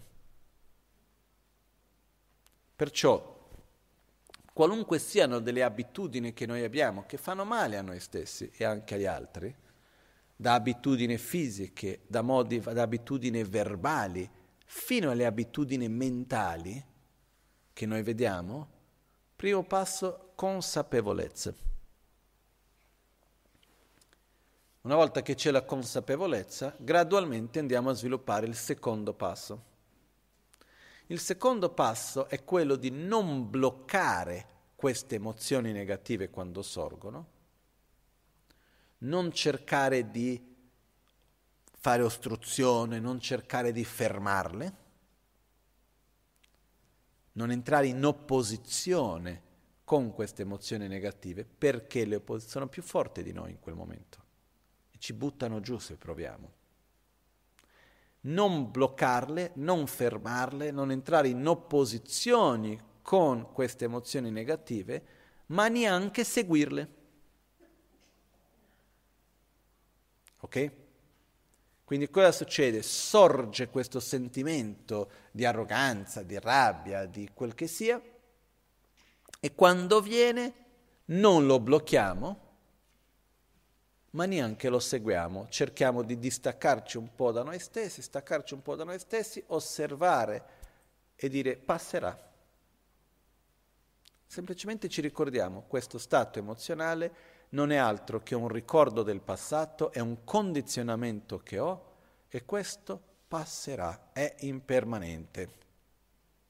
Perché effettivamente la nostra esperienza qual è? Ogni qualvolta che abbiamo avuto un'emozione, qualunque sia stata questa, rimane lì per sempre o a un certo punto finisce? Per il quanto possa essere forte, a un certo punto finisce. Poi torna anche, eh, però a un certo punto finisce. Perciò quando stiamo vivendo quel momento, il secondo passo è quello di dire non la devo seguire e non la devo bloccare, devo in qualche modo ignorarla ed aspettare che passa, senza nutrirla. Ci sono tre modi per nutrire e rinforzare un'emozione positiva o negativa che sia. Primo, con il corpo, quindi andando ad interagire con il mondo che ci circonda, delle, facendo delle scelte, delle decisioni influenzate da quell'emozione, quindi sento rabbia e quindi reagisco fisicamente, manifesto le mie facce e faccio delle scelte, eccetera, preso dalla rabbia. Vado a rinforzare la rabbia con questo. Secondo modo, interagisco verbalmente quindi mi metto a parlare, a interagire con gli altri, a scrivere, quindi mi manifesto verso gli altri tramite quell'emozione. E il terzo modo, interagisco mentalmente, entro in un dialogo interno con quell'emozione lì. Ah sì, lo so che non dovrei arrabbiare, ma hai visto quello che ha fatto quello lì? Eh sì, ah, ma lui non dovrebbe mica agire in quel modo. Eh va bene tutto, ah, però questo mi sa che è troppo, io non potrei fare questo, io so che non va bene, però tutto c'è i suoi limiti, no? Uno entra e comincia a entrare in tutto un suo dialogo interno con il quale va a nutrire quell'emozione. E anche qui è graduale. Primo livello, non reagire fisicamente. Secondo livello, non reagire, non nutrire verbalmente. Terzo livello, non nutrire mentalmente. Dobbiamo riconoscere in quale siamo noi. Se vediamo che siamo in quello che quando viene la rabbia non riusciamo ma che parlare e dire e scrivere, rimaniamo col dialogo interno e cerchiamo di non manifestare nella materia, non materializzare quell'emozione e gradualmente arriveremo a riuscire a ignorarla senza entrare neanche in un dialogo interno. Ok? Credo che sia abbastanza chiaro, no? Questo secondo passaggio. Il secondo passaggio però ha bisogno di un terzo. Il terzo passaggio è dare continuità al secondo. Perché quello che accadrà è che dopo di avere consapevolezza delle emozioni, quando si comincia a riuscire a non, segui- non bloccare e non seguire, non si riesce per molto. E, e quando uno meno si accorge, quando hai visto, pff, ha seguito. Quindi riesce a non reagire fisicamente, a non reagire verbalmente, a non seguire mentalmente e quando uno si rilassa un po', quando ha visto, è già cominciato a parlare con qualcuno, a dire, a fare. Okay? Il terzo punto è quando uno riesce a rimanere in questo stato neutro, dove non si va contro quell'emozione e non si segue quell'emozione finché quell'emozione svanisce. Ricordandosi è impermanente, passerà. Ok? E come, dobbiamo cominciare con le cose più semplici, non con i momenti e le emozioni più difficili in assoluto, con le cose più piccole della vita. Per esempio, non si prendono decisioni prese da queste forti emozioni negative. Magari dopo la decisione che prendo è la stessa che avrei preso, però la faccio in un momento diverso. Perché il punto fondamentale è che ogni qualvolta che sorge un'emozione negativa e io agisco interagisco con il mondo o con me stesso con un dialogo interno tramite quell'emozione, quando va via, quando finisce, finisce più forte di quella che è cominciata. Io la vado a nutrire. E noi dobbiamo abbandonare le cause, quindi noi dobbiamo cercare gradualmente di non nutrire più i nostri propri condizionamenti negativi. Questo è un passo importante, quindi consapevolezza, non bloccare e non seguire e dare continuità a questo, ricordarsi che è impermanente. Una delle cose che può aiutare in questo processo è trovare con noi stessi un qualcosa che possa essere un pensiero, una parola, un mantra, un oggetto fisico, un'immagine, con il quale noi andiamo a collegarci in quel momento in modo da cercare di non seguire quell'emozione lì avere un qualcosa su cui direzionare la nostra attenzione. Ok? In questo i mantra aiutano tanto, può essere una visualizzazione, c'è chi è più visuale, c'è chi è meno visuale, dipende per ognuno. Il, il passo che viene dopo di quello è quello nel quale uno invece va a familiarizzarsi con l'opposto delle nostre emozioni negative. Quindi invece della rabbia andiamo a familiarizzarci, è una cosa, è, non è un ignorare l'emozione negativa, è un'attitudine proattiva verso le, lo sviluppo delle nostre qualità interiori. Quindi io vado attivamente a generare consapevolezza, rispetto, gratitudine, amore, una sensazione profonda di pace, compassione, saggezza come consapevolezza dell'interdipendenza nella quale viviamo, eccetera. Questo è un passo ancora successivo. Ok? Perciò la malattia è da conoscere. La nostra malattia in questo caso si chiama samsara. Le cause sono da abbandonare. Le cause del samsara sono veleni mentali e karma devo cercare di non agire più in un modo che, sia, che vada a creare un ciclo vizioso negativo e devo cercare di non nutrire più le mie proprie emozioni negative, cosiddetti veleni mentali. La medicina è da prendere. La medicina non è bloccare i veleni mentali, è sviluppare le nostre qualità interiori. E in questo modo lo stato di salute è da raggiungere. Ok? Perciò, quando noi, l'Amazon K ci dice qua, no? Riflettendo costantemente sul karma e sui suoi inevitabili effetti e sulle sofferenze del samsara, Arriva un punto nel quale dice io non ho più voglia di vivere nel samsara, voglio uscire completamente da questo. E quindi abbandono l'attaccamento anche alle apparenze delle prossime vite. Io voglio star bene ovunque sarò, in qualunque contesto sarò. Questa è la mia priorità. Non è più un attaccamento a un contesto esterno, ma a un contesto interno.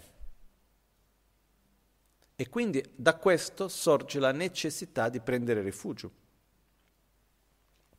La presa di rifugio nasce dal fatto che io non ho più voglia di essere nel samsara e per fare questo devo eliminare le sue cause e coltivare i suoi antidoti. No? Seguendo la stessa metafora, devo abbandonare le cause della malattia e devo applicare la medicina, la cura.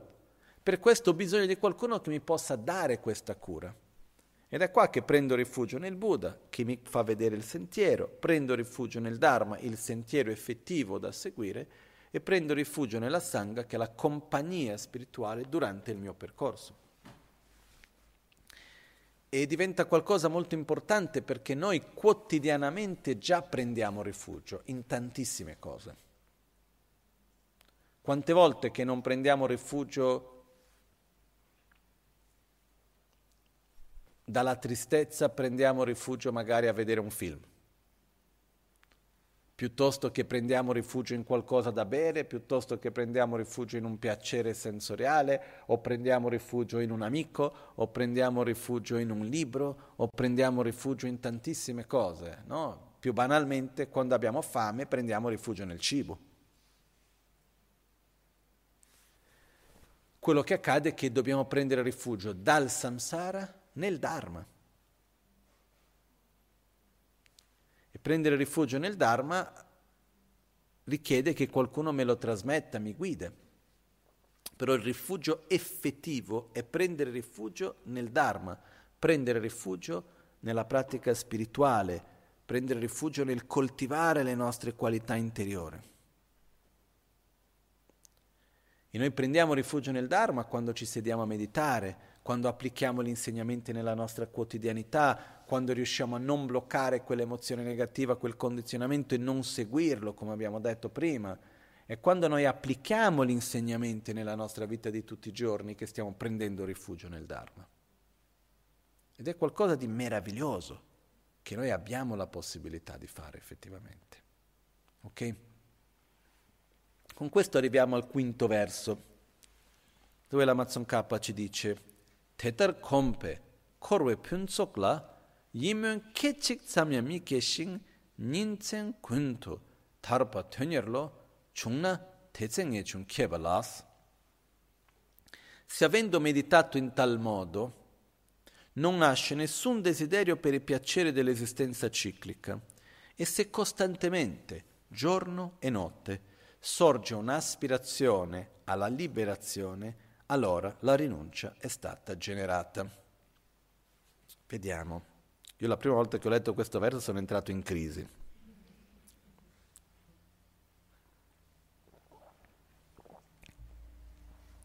Se avendo meditato in tal modo, che vuol dire se avendo familiarizzato se stessi con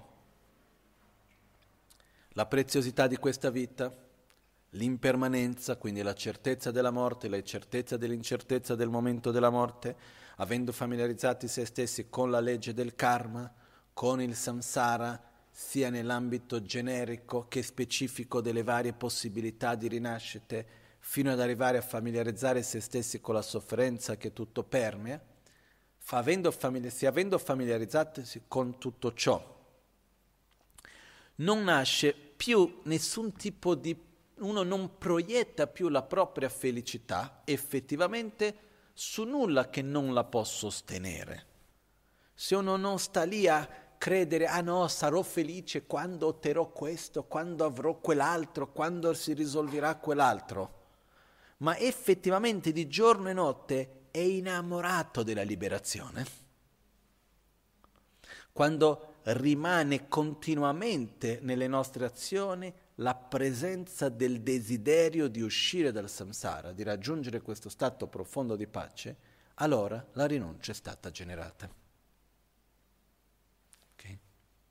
E secondo me uno dei migliori modi per capire la rinuncia, che ripeto ancora è una parola che non è la migliore traduzione, ma per capire al meglio questo nechun, tradotto anche come rinuncia, ma che è anche tradotto come la certezza di poter emergere, uno dei migliori modi per capirlo è utilizzando la metafora dell'innamoramento.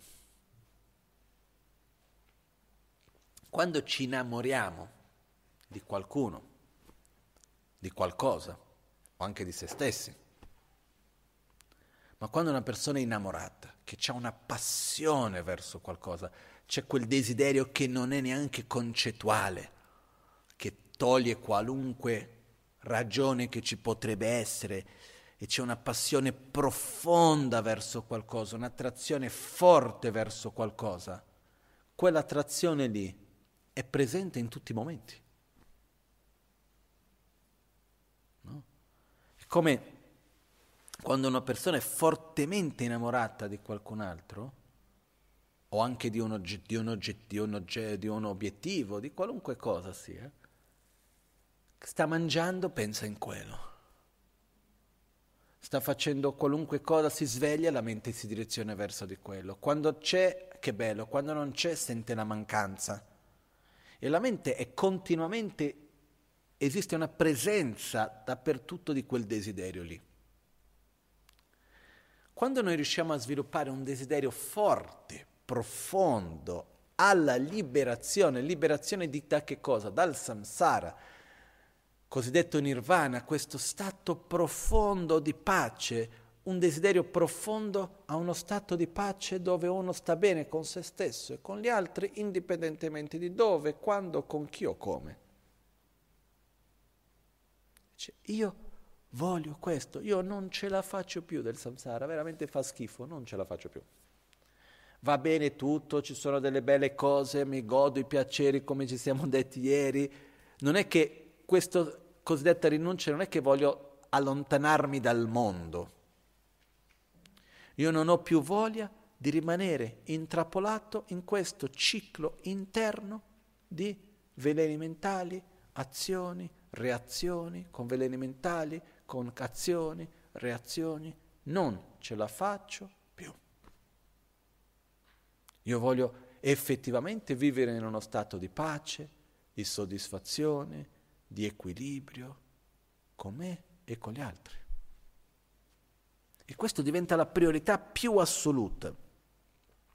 Ed è quando questo sentimento è presente in ogni cosa che facciamo e non è più una cosa che dobbiamo generare artificialmente, ma che sorge spontaneamente, è quando uno realizza la certezza di poter emergere quando uno realizza questo amore verso se stessi, questa cosiddetta rinuncia, ed è il, uno dei tre principali aspetti del sentiero.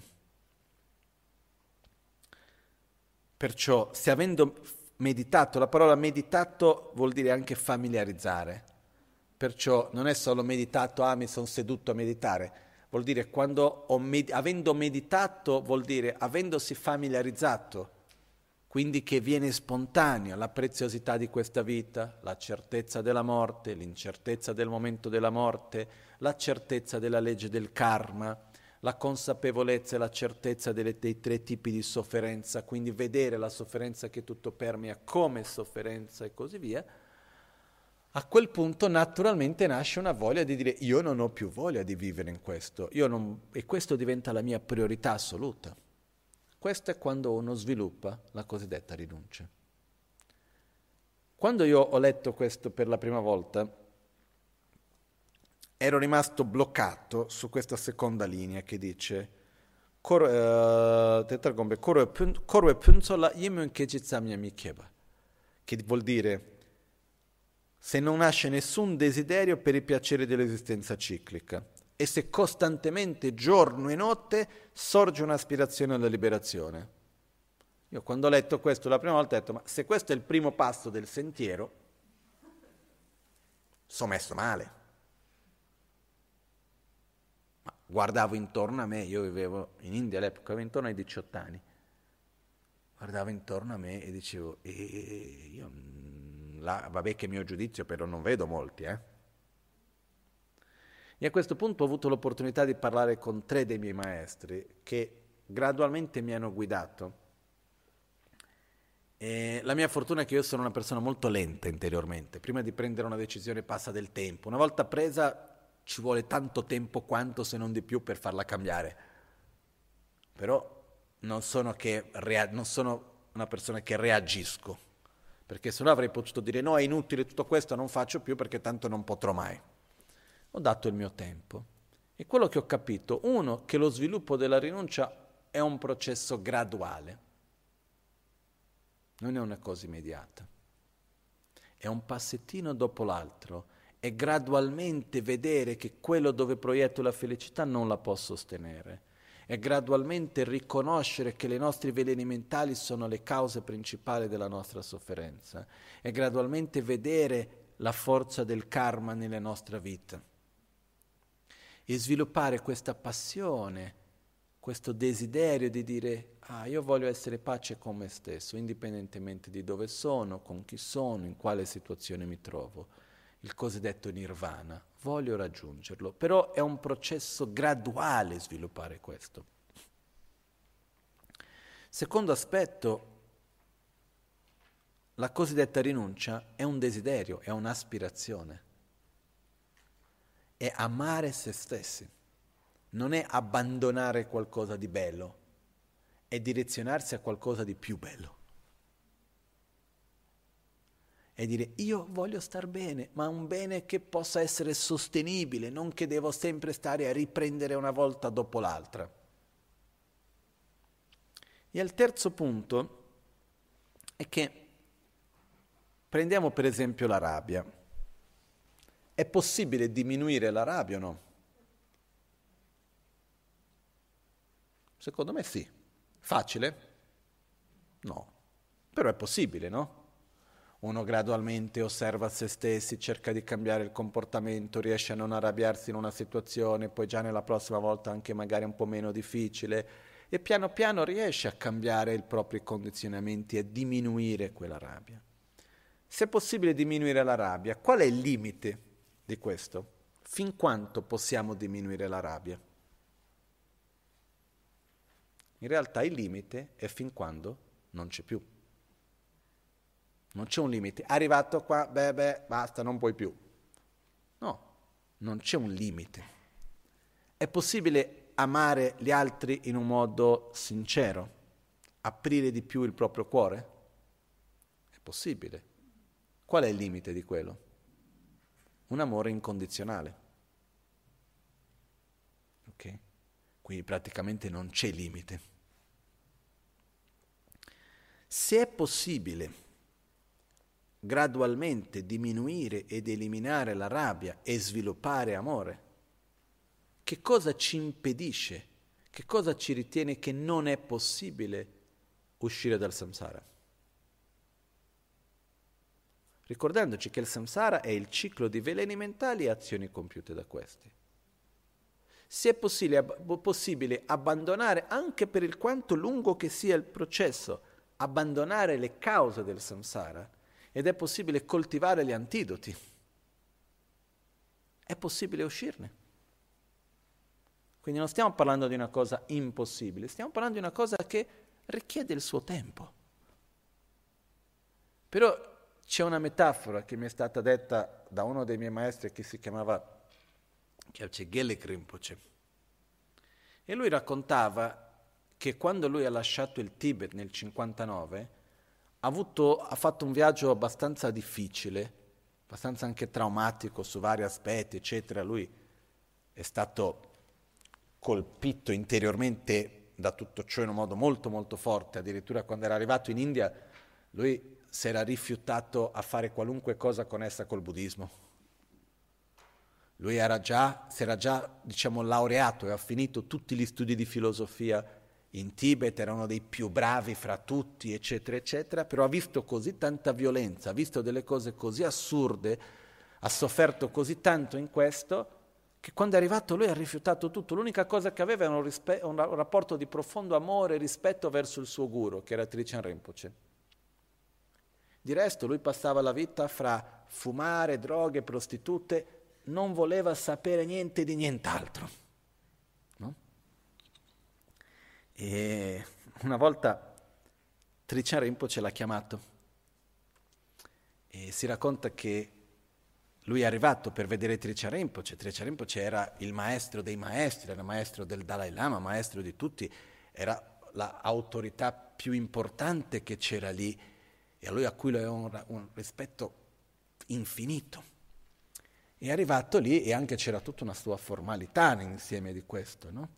Lui è arrivato, eh, ha fatto le prostrazioni davanti a Tricia Rinpoche e quando ha fatto le prostrazioni lui aveva nel, nella tasca della camicia dei preservativi che sono caduti.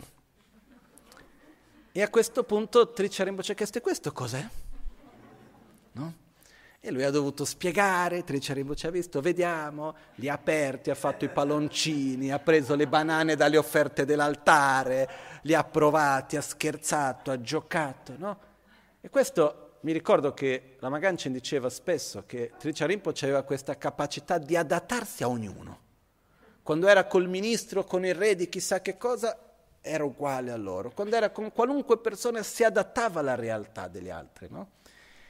E quindi con questo lui racconta che è riuscito a rilassarsi, si è sentito amato e accettato in quel momento, no? E a questo punto gli ha detto, io ho un lavoro per te. Se tu vuoi fare, io so che hai bisogno di guadagnare dei soldi, c'è un lavoro per te. Stanno aprendo una radio locale per i tibetani e in questa radio c'è da fare, c'è un programma nella radio che parla dell'Amrim, del sentiero graduale dell'illuminazione e serve qualcuno che sappia spiegare bene queste cose e tu lo sai fare, quindi no, ma io non voglio più avere a che fare col Dharma, insegnare niente, l'Ama, no, no, tu non devi dare insegnamenti, devi andare lì e fare un lavoro, parlare dell'Amrim. No? Alla fine lui ha accettato, è andato lì, ha cominciato e lui ha cominciato a fare questi insegnamenti alla fine dei conti, perché parlava del sentiero graduale come se fosse un lavoro, però era bravissimo e quindi uno ha cominciato, a tutti piaceva tantissimo, la gente ha cominciato a avere un rapporto con lui basato sul Dharma e quello è stato il suo proprio percorso di ritrovarsi nel suo sentiero. No? ed è un, era un grande amico di Lama Ganchen e è stato uno dei miei maestri anche. E lui raccontava una volta che quando stava scappando dal Tibet, stava facendo questo passaggio camminando fra le montagne, che è stato molto faticoso, lui ha, sono due metafore, due ri- conclusioni che lui ha preso. Ha detto, uno, tu non sai mai che sei arrivato alla cima di una montagna finché sei arrivato.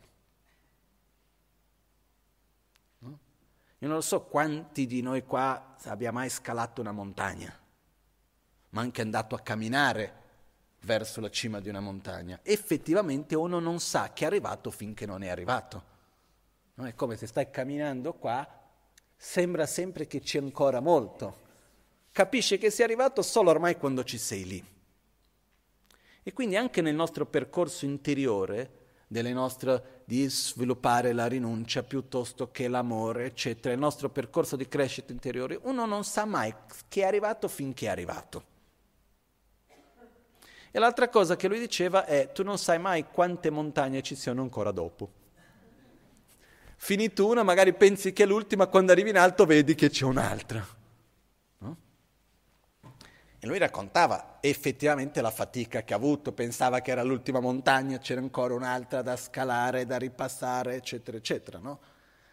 Perciò, ritornando a noi, lo sviluppo di questo stato interiore, di cosiddetta la rinuncia di questa certezza di poter emergere dal samsara, questa determinazione di uscire dal ciclo del samsara, con questa passione, è qualcosa che si sviluppa gradualmente.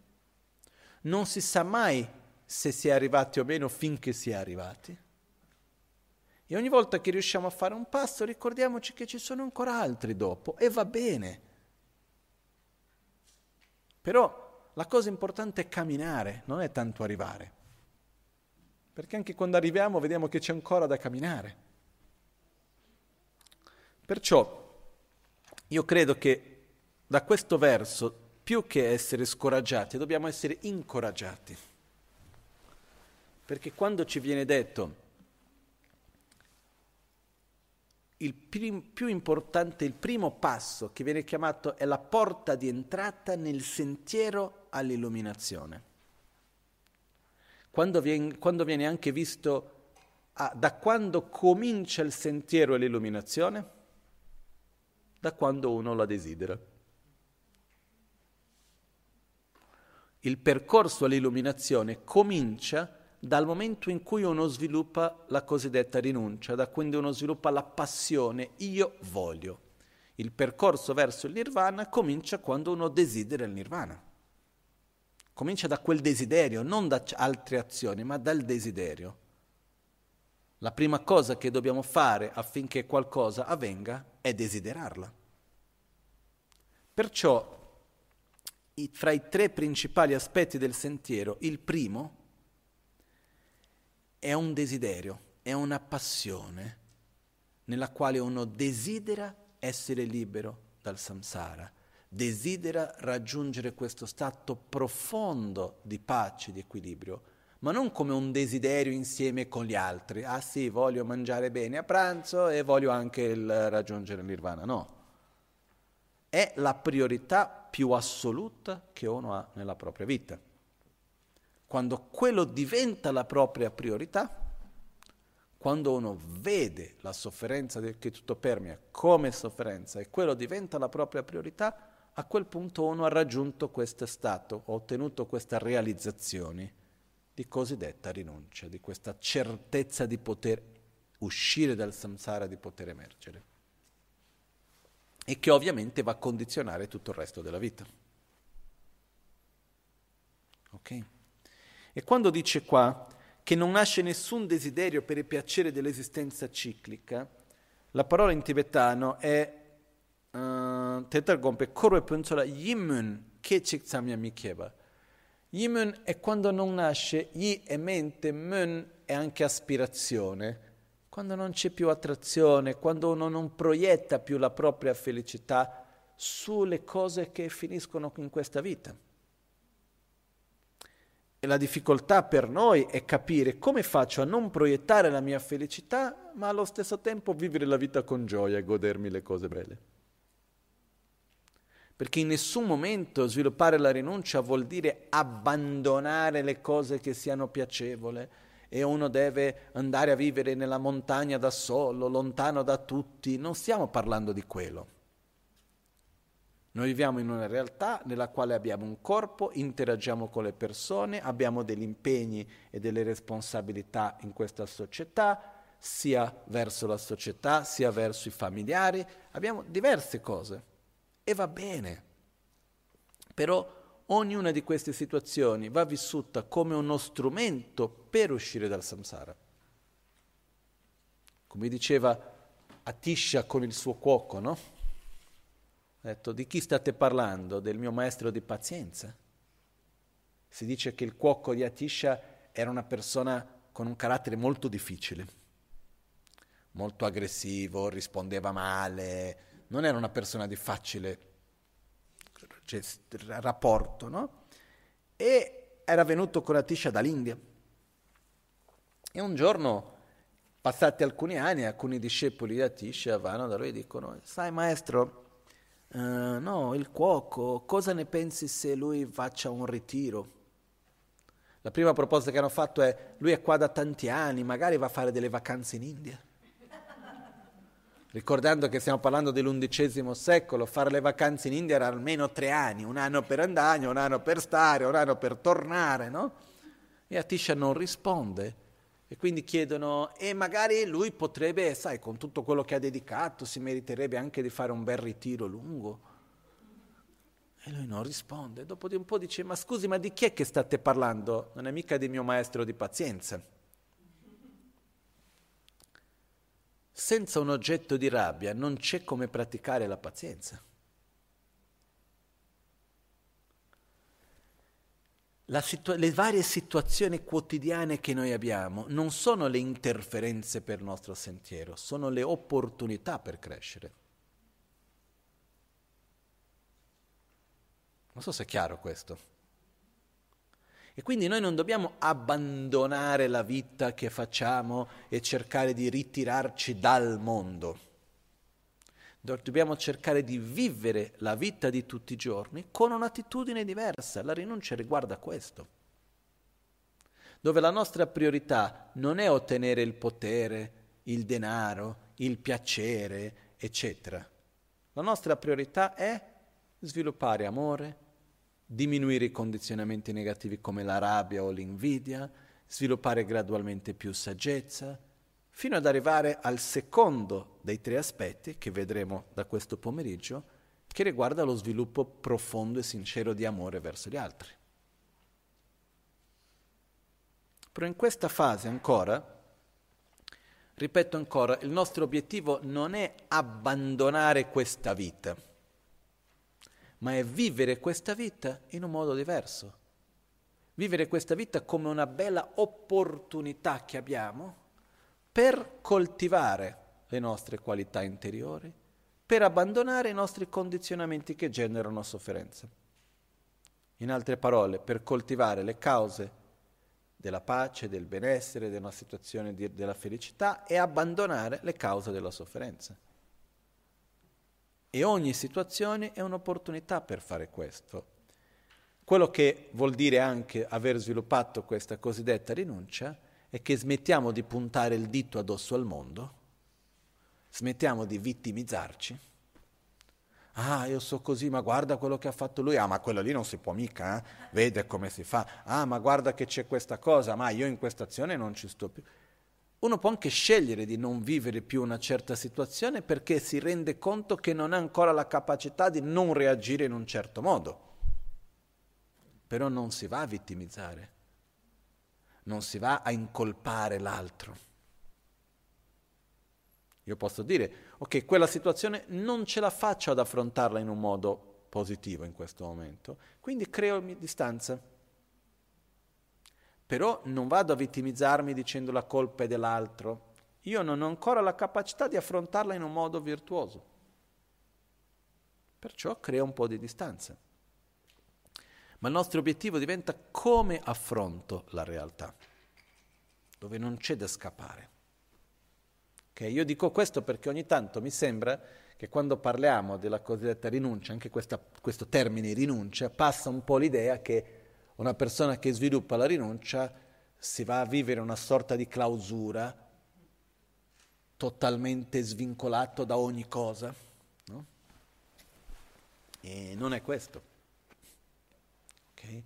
È proprio, dobbiamo applicare il sentiero e la pratica del Dharma, è proprio con la famiglia, è proprio nel rapporto con le altre persone, che non è facile. Però è lì che dobbiamo praticare, non dobbiamo isolarci dal mondo. E ricordiamoci una cosa, quelli che si isolano dal mondo per un certo periodo della loro vita, per esempio per fare certi ritiri, non è che uno si isola dal mondo per non voler avere più menate problemi e stare in pace con se stesso. È invece nel quale uno prende uno spazio specifico per affrontare se stesso.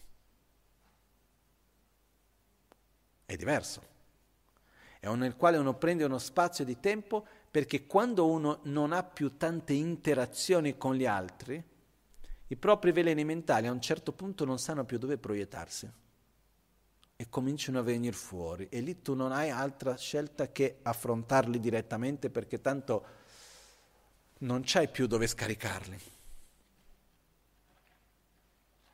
Perciò non è uno scappare, è uno affrontare diversamente. Quando qualcuno cerca che non vuole più interagire con il mondo perché non piace questo, perché non piace quell'altro, perché quello dà fastidio, perché quell'altro non va bene, questo è uno scappare e alla fine non funziona. Diversamente dire ok, questa situazione specifica non riesco ad affrontarla bene, quindi prendo un po' di spazio. Cerco di capirla con un'altra prospettiva, cerco di generare l'antidoto, di diventare più forte per poter affrontarla diversamente. Ok? Perciò io sinceramente sono molto fiero di tutti noi. Io quando osservo il comportamento di ognuno, quando vedo anche in relazione al percorso del Dharma della rinuncia, difficilmente vedo qualcuno a cui posso dire questo qua ormai è arrivato. Siamo nel percorso, stiamo camminando, ma questa è la cosa bella. No? È un po' come si dice ogni tanto quando sento qualcuno dire ah ma tu sei buddista, non dovresti arrabbiare. Non, a me mi capiterebbe altre cose, non questa, però quando dice, ah, ma questo è buddista non dovrebbe arrabbiarsi, io un po' scherzando dico, no, si arrabbia proprio perché è buddista. Perché se non si arrabbiassi non avrebbe bisogno di essere buddista, sarebbe già un Buddha. Un Buddha non ha bisogno di essere buddista. Essere buddista vuol dire riconoscere che abbiamo le nostre limitazioni, vuole uscire dal samsara, segue il percorso che mi è stato detto ma proprio perché ho i miei veleni mentali e tutto il resto. Questo non è una giustificativa. Ah, vedi, eh, no, mi, insomma, mi arrabbio perché sono buddista, non è quello. Ma vuol, dire, vuol dire essere nel sentiero, non essere già arrivati. E c'è un aspetto molto importante in tutto ciò. In questo processo dobbiamo stare molto attenti a non sviluppare un'attitudine verso i nostri propri confronti critica e colpevole. Non dobbiamo sviluppare un senso di colpa e neanche essere troppo critici nei nostri confronti. Guarda che io mi arrabbio tanto, ma non dovrei arrabbiarmi, ma come posso dopo tutti questi anni, con tutto quello che ho già sentito, io continuo a reagire in questo modo che so che non dovrei fare e sviluppare verso di noi un'attitudine quasi che di rifiuto verso certi comportamenti, verso di noi stessi. Piuttosto dovremmo generare un'attitudine di accoglienza. L'attitudine non è quella di bloccare e andare contro i nostri cosiddetti veleni mentali, ma è di accogliere e non nutrire e invece direzionare. Perché se noi andiamo ad agire in un certo modo è perché abbiamo dei condizionamenti che sono frutti della nostra ignoranza, delle esperienze che abbiamo vissuto, dell'educazione che abbiamo ricevuto, di tutto quello che siamo finora. E noi dobbiamo accoglierci per ciò che siamo e direzionarci per essere qualcosa di meglio. Non dobbiamo andare contro ciò che siamo, dobbiamo accogliere quello che siamo e direzionarci per essere qualcosa di diverso. So se è chiaro questo. Però con questo non giustifica certi comportamenti, eccetera. Perché dove riconosciamo certi comportamenti che non vanno bene, dobbiamo cercare almeno di non nutrirli. Ok? Per una volta ancora, non dobbiamo andare contro noi stessi, ma dobbiamo accogliere noi stessi e direzionarci per essere diversi. No? Qualcuno dice, ma io mi devo accettare per ciò che sono. Secondo me no. Io almeno non mi devo accettare per ciò che sono, io devo accogliermi per ciò che sono e devo desiderare di essere qualcosa di meglio. Quindi io mi accolgo con affetto, con amore verso di me e mi direziono. In altre parole, io devo agire nel presente guidato dal futuro che voglio essere e non come un risultato del mio passato. Noi dobbiamo cercare di reagire meno e di agire di più consapevolmente. E la rinuncia riguarda proprio questo. La rinuncia riguarda agire consapevolmente. Uno, perché non voglio certi risultati. Due, perché voglio uscire totalmente da questo ciclo di sofferenza detto samsara. E quindi devo agire oggi nel presente in coerenza con questo risultato che voglio ottenere. Ok?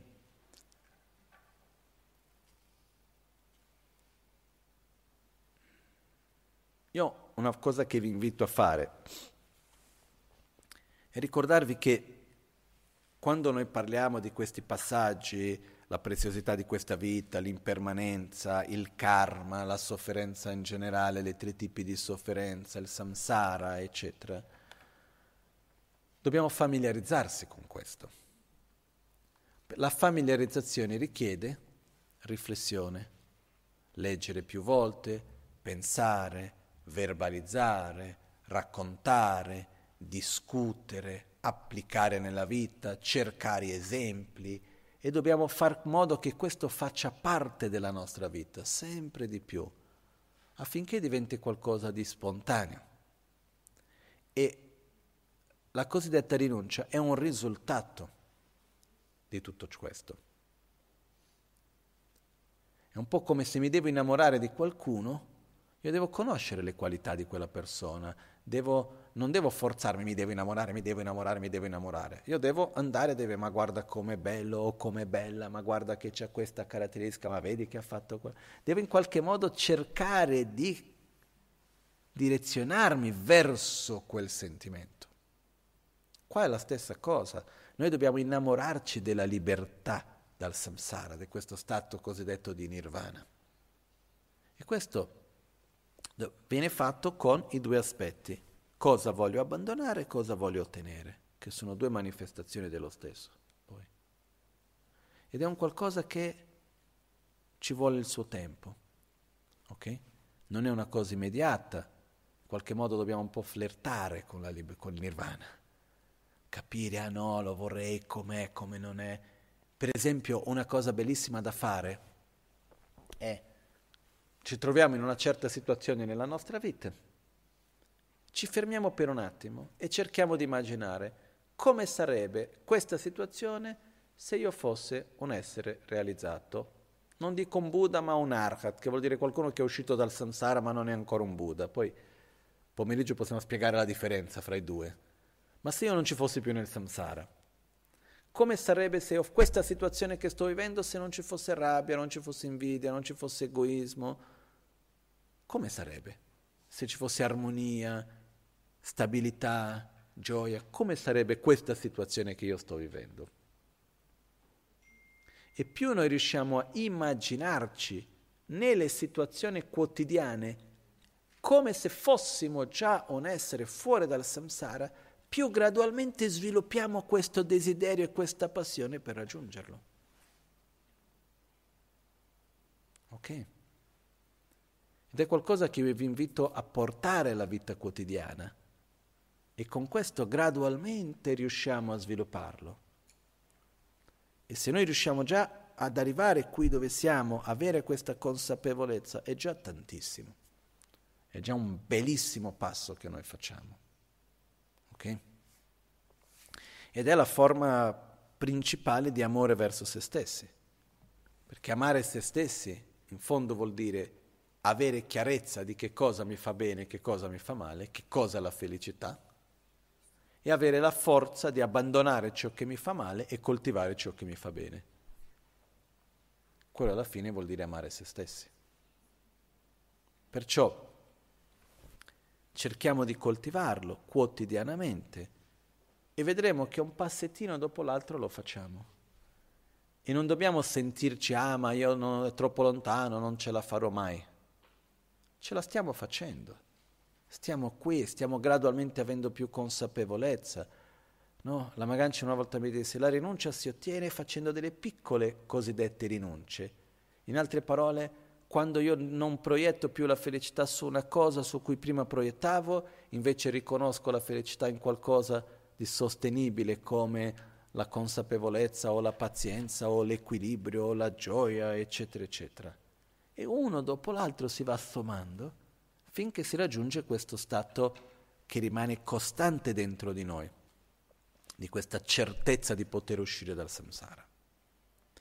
E ricordiamoci in tutto questo, solo ritornando alla stessa metafora, quando io ho la malattia da conoscere, le cause sono da abbandonare, la medicina è da prendere e lo stato di salute è da raggiungere.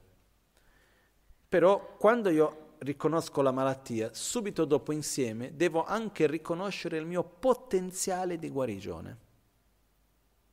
In questa cosiddetta rinuncia non c'è solo la voglia di uscire dal samsara, c'è la fiducia in se stessi di potercela fare.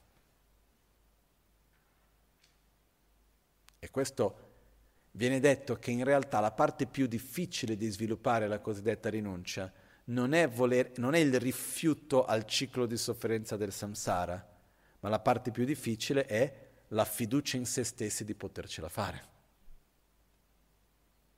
Okay? Quindi dobbiamo mettere tanta energia in quest'altro aspetto e la fiducia la troviamo vedendo che i piccoli passi esistono e possono essere realizzati. Se noi aspettiamo da noi stessi di raggiungere questo stato da un giorno all'altro, lasciamo stare. Se vediamo invece che è possibile gradualmente non nutrire di più i nostri condizionamenti negativi e coltivare e quelli positivi, gradualmente ce la facciamo. Magari ci vogliono alcune vite, ma va bene. L'importante non è arrivare, ma essere nella giusta direzione. Ok?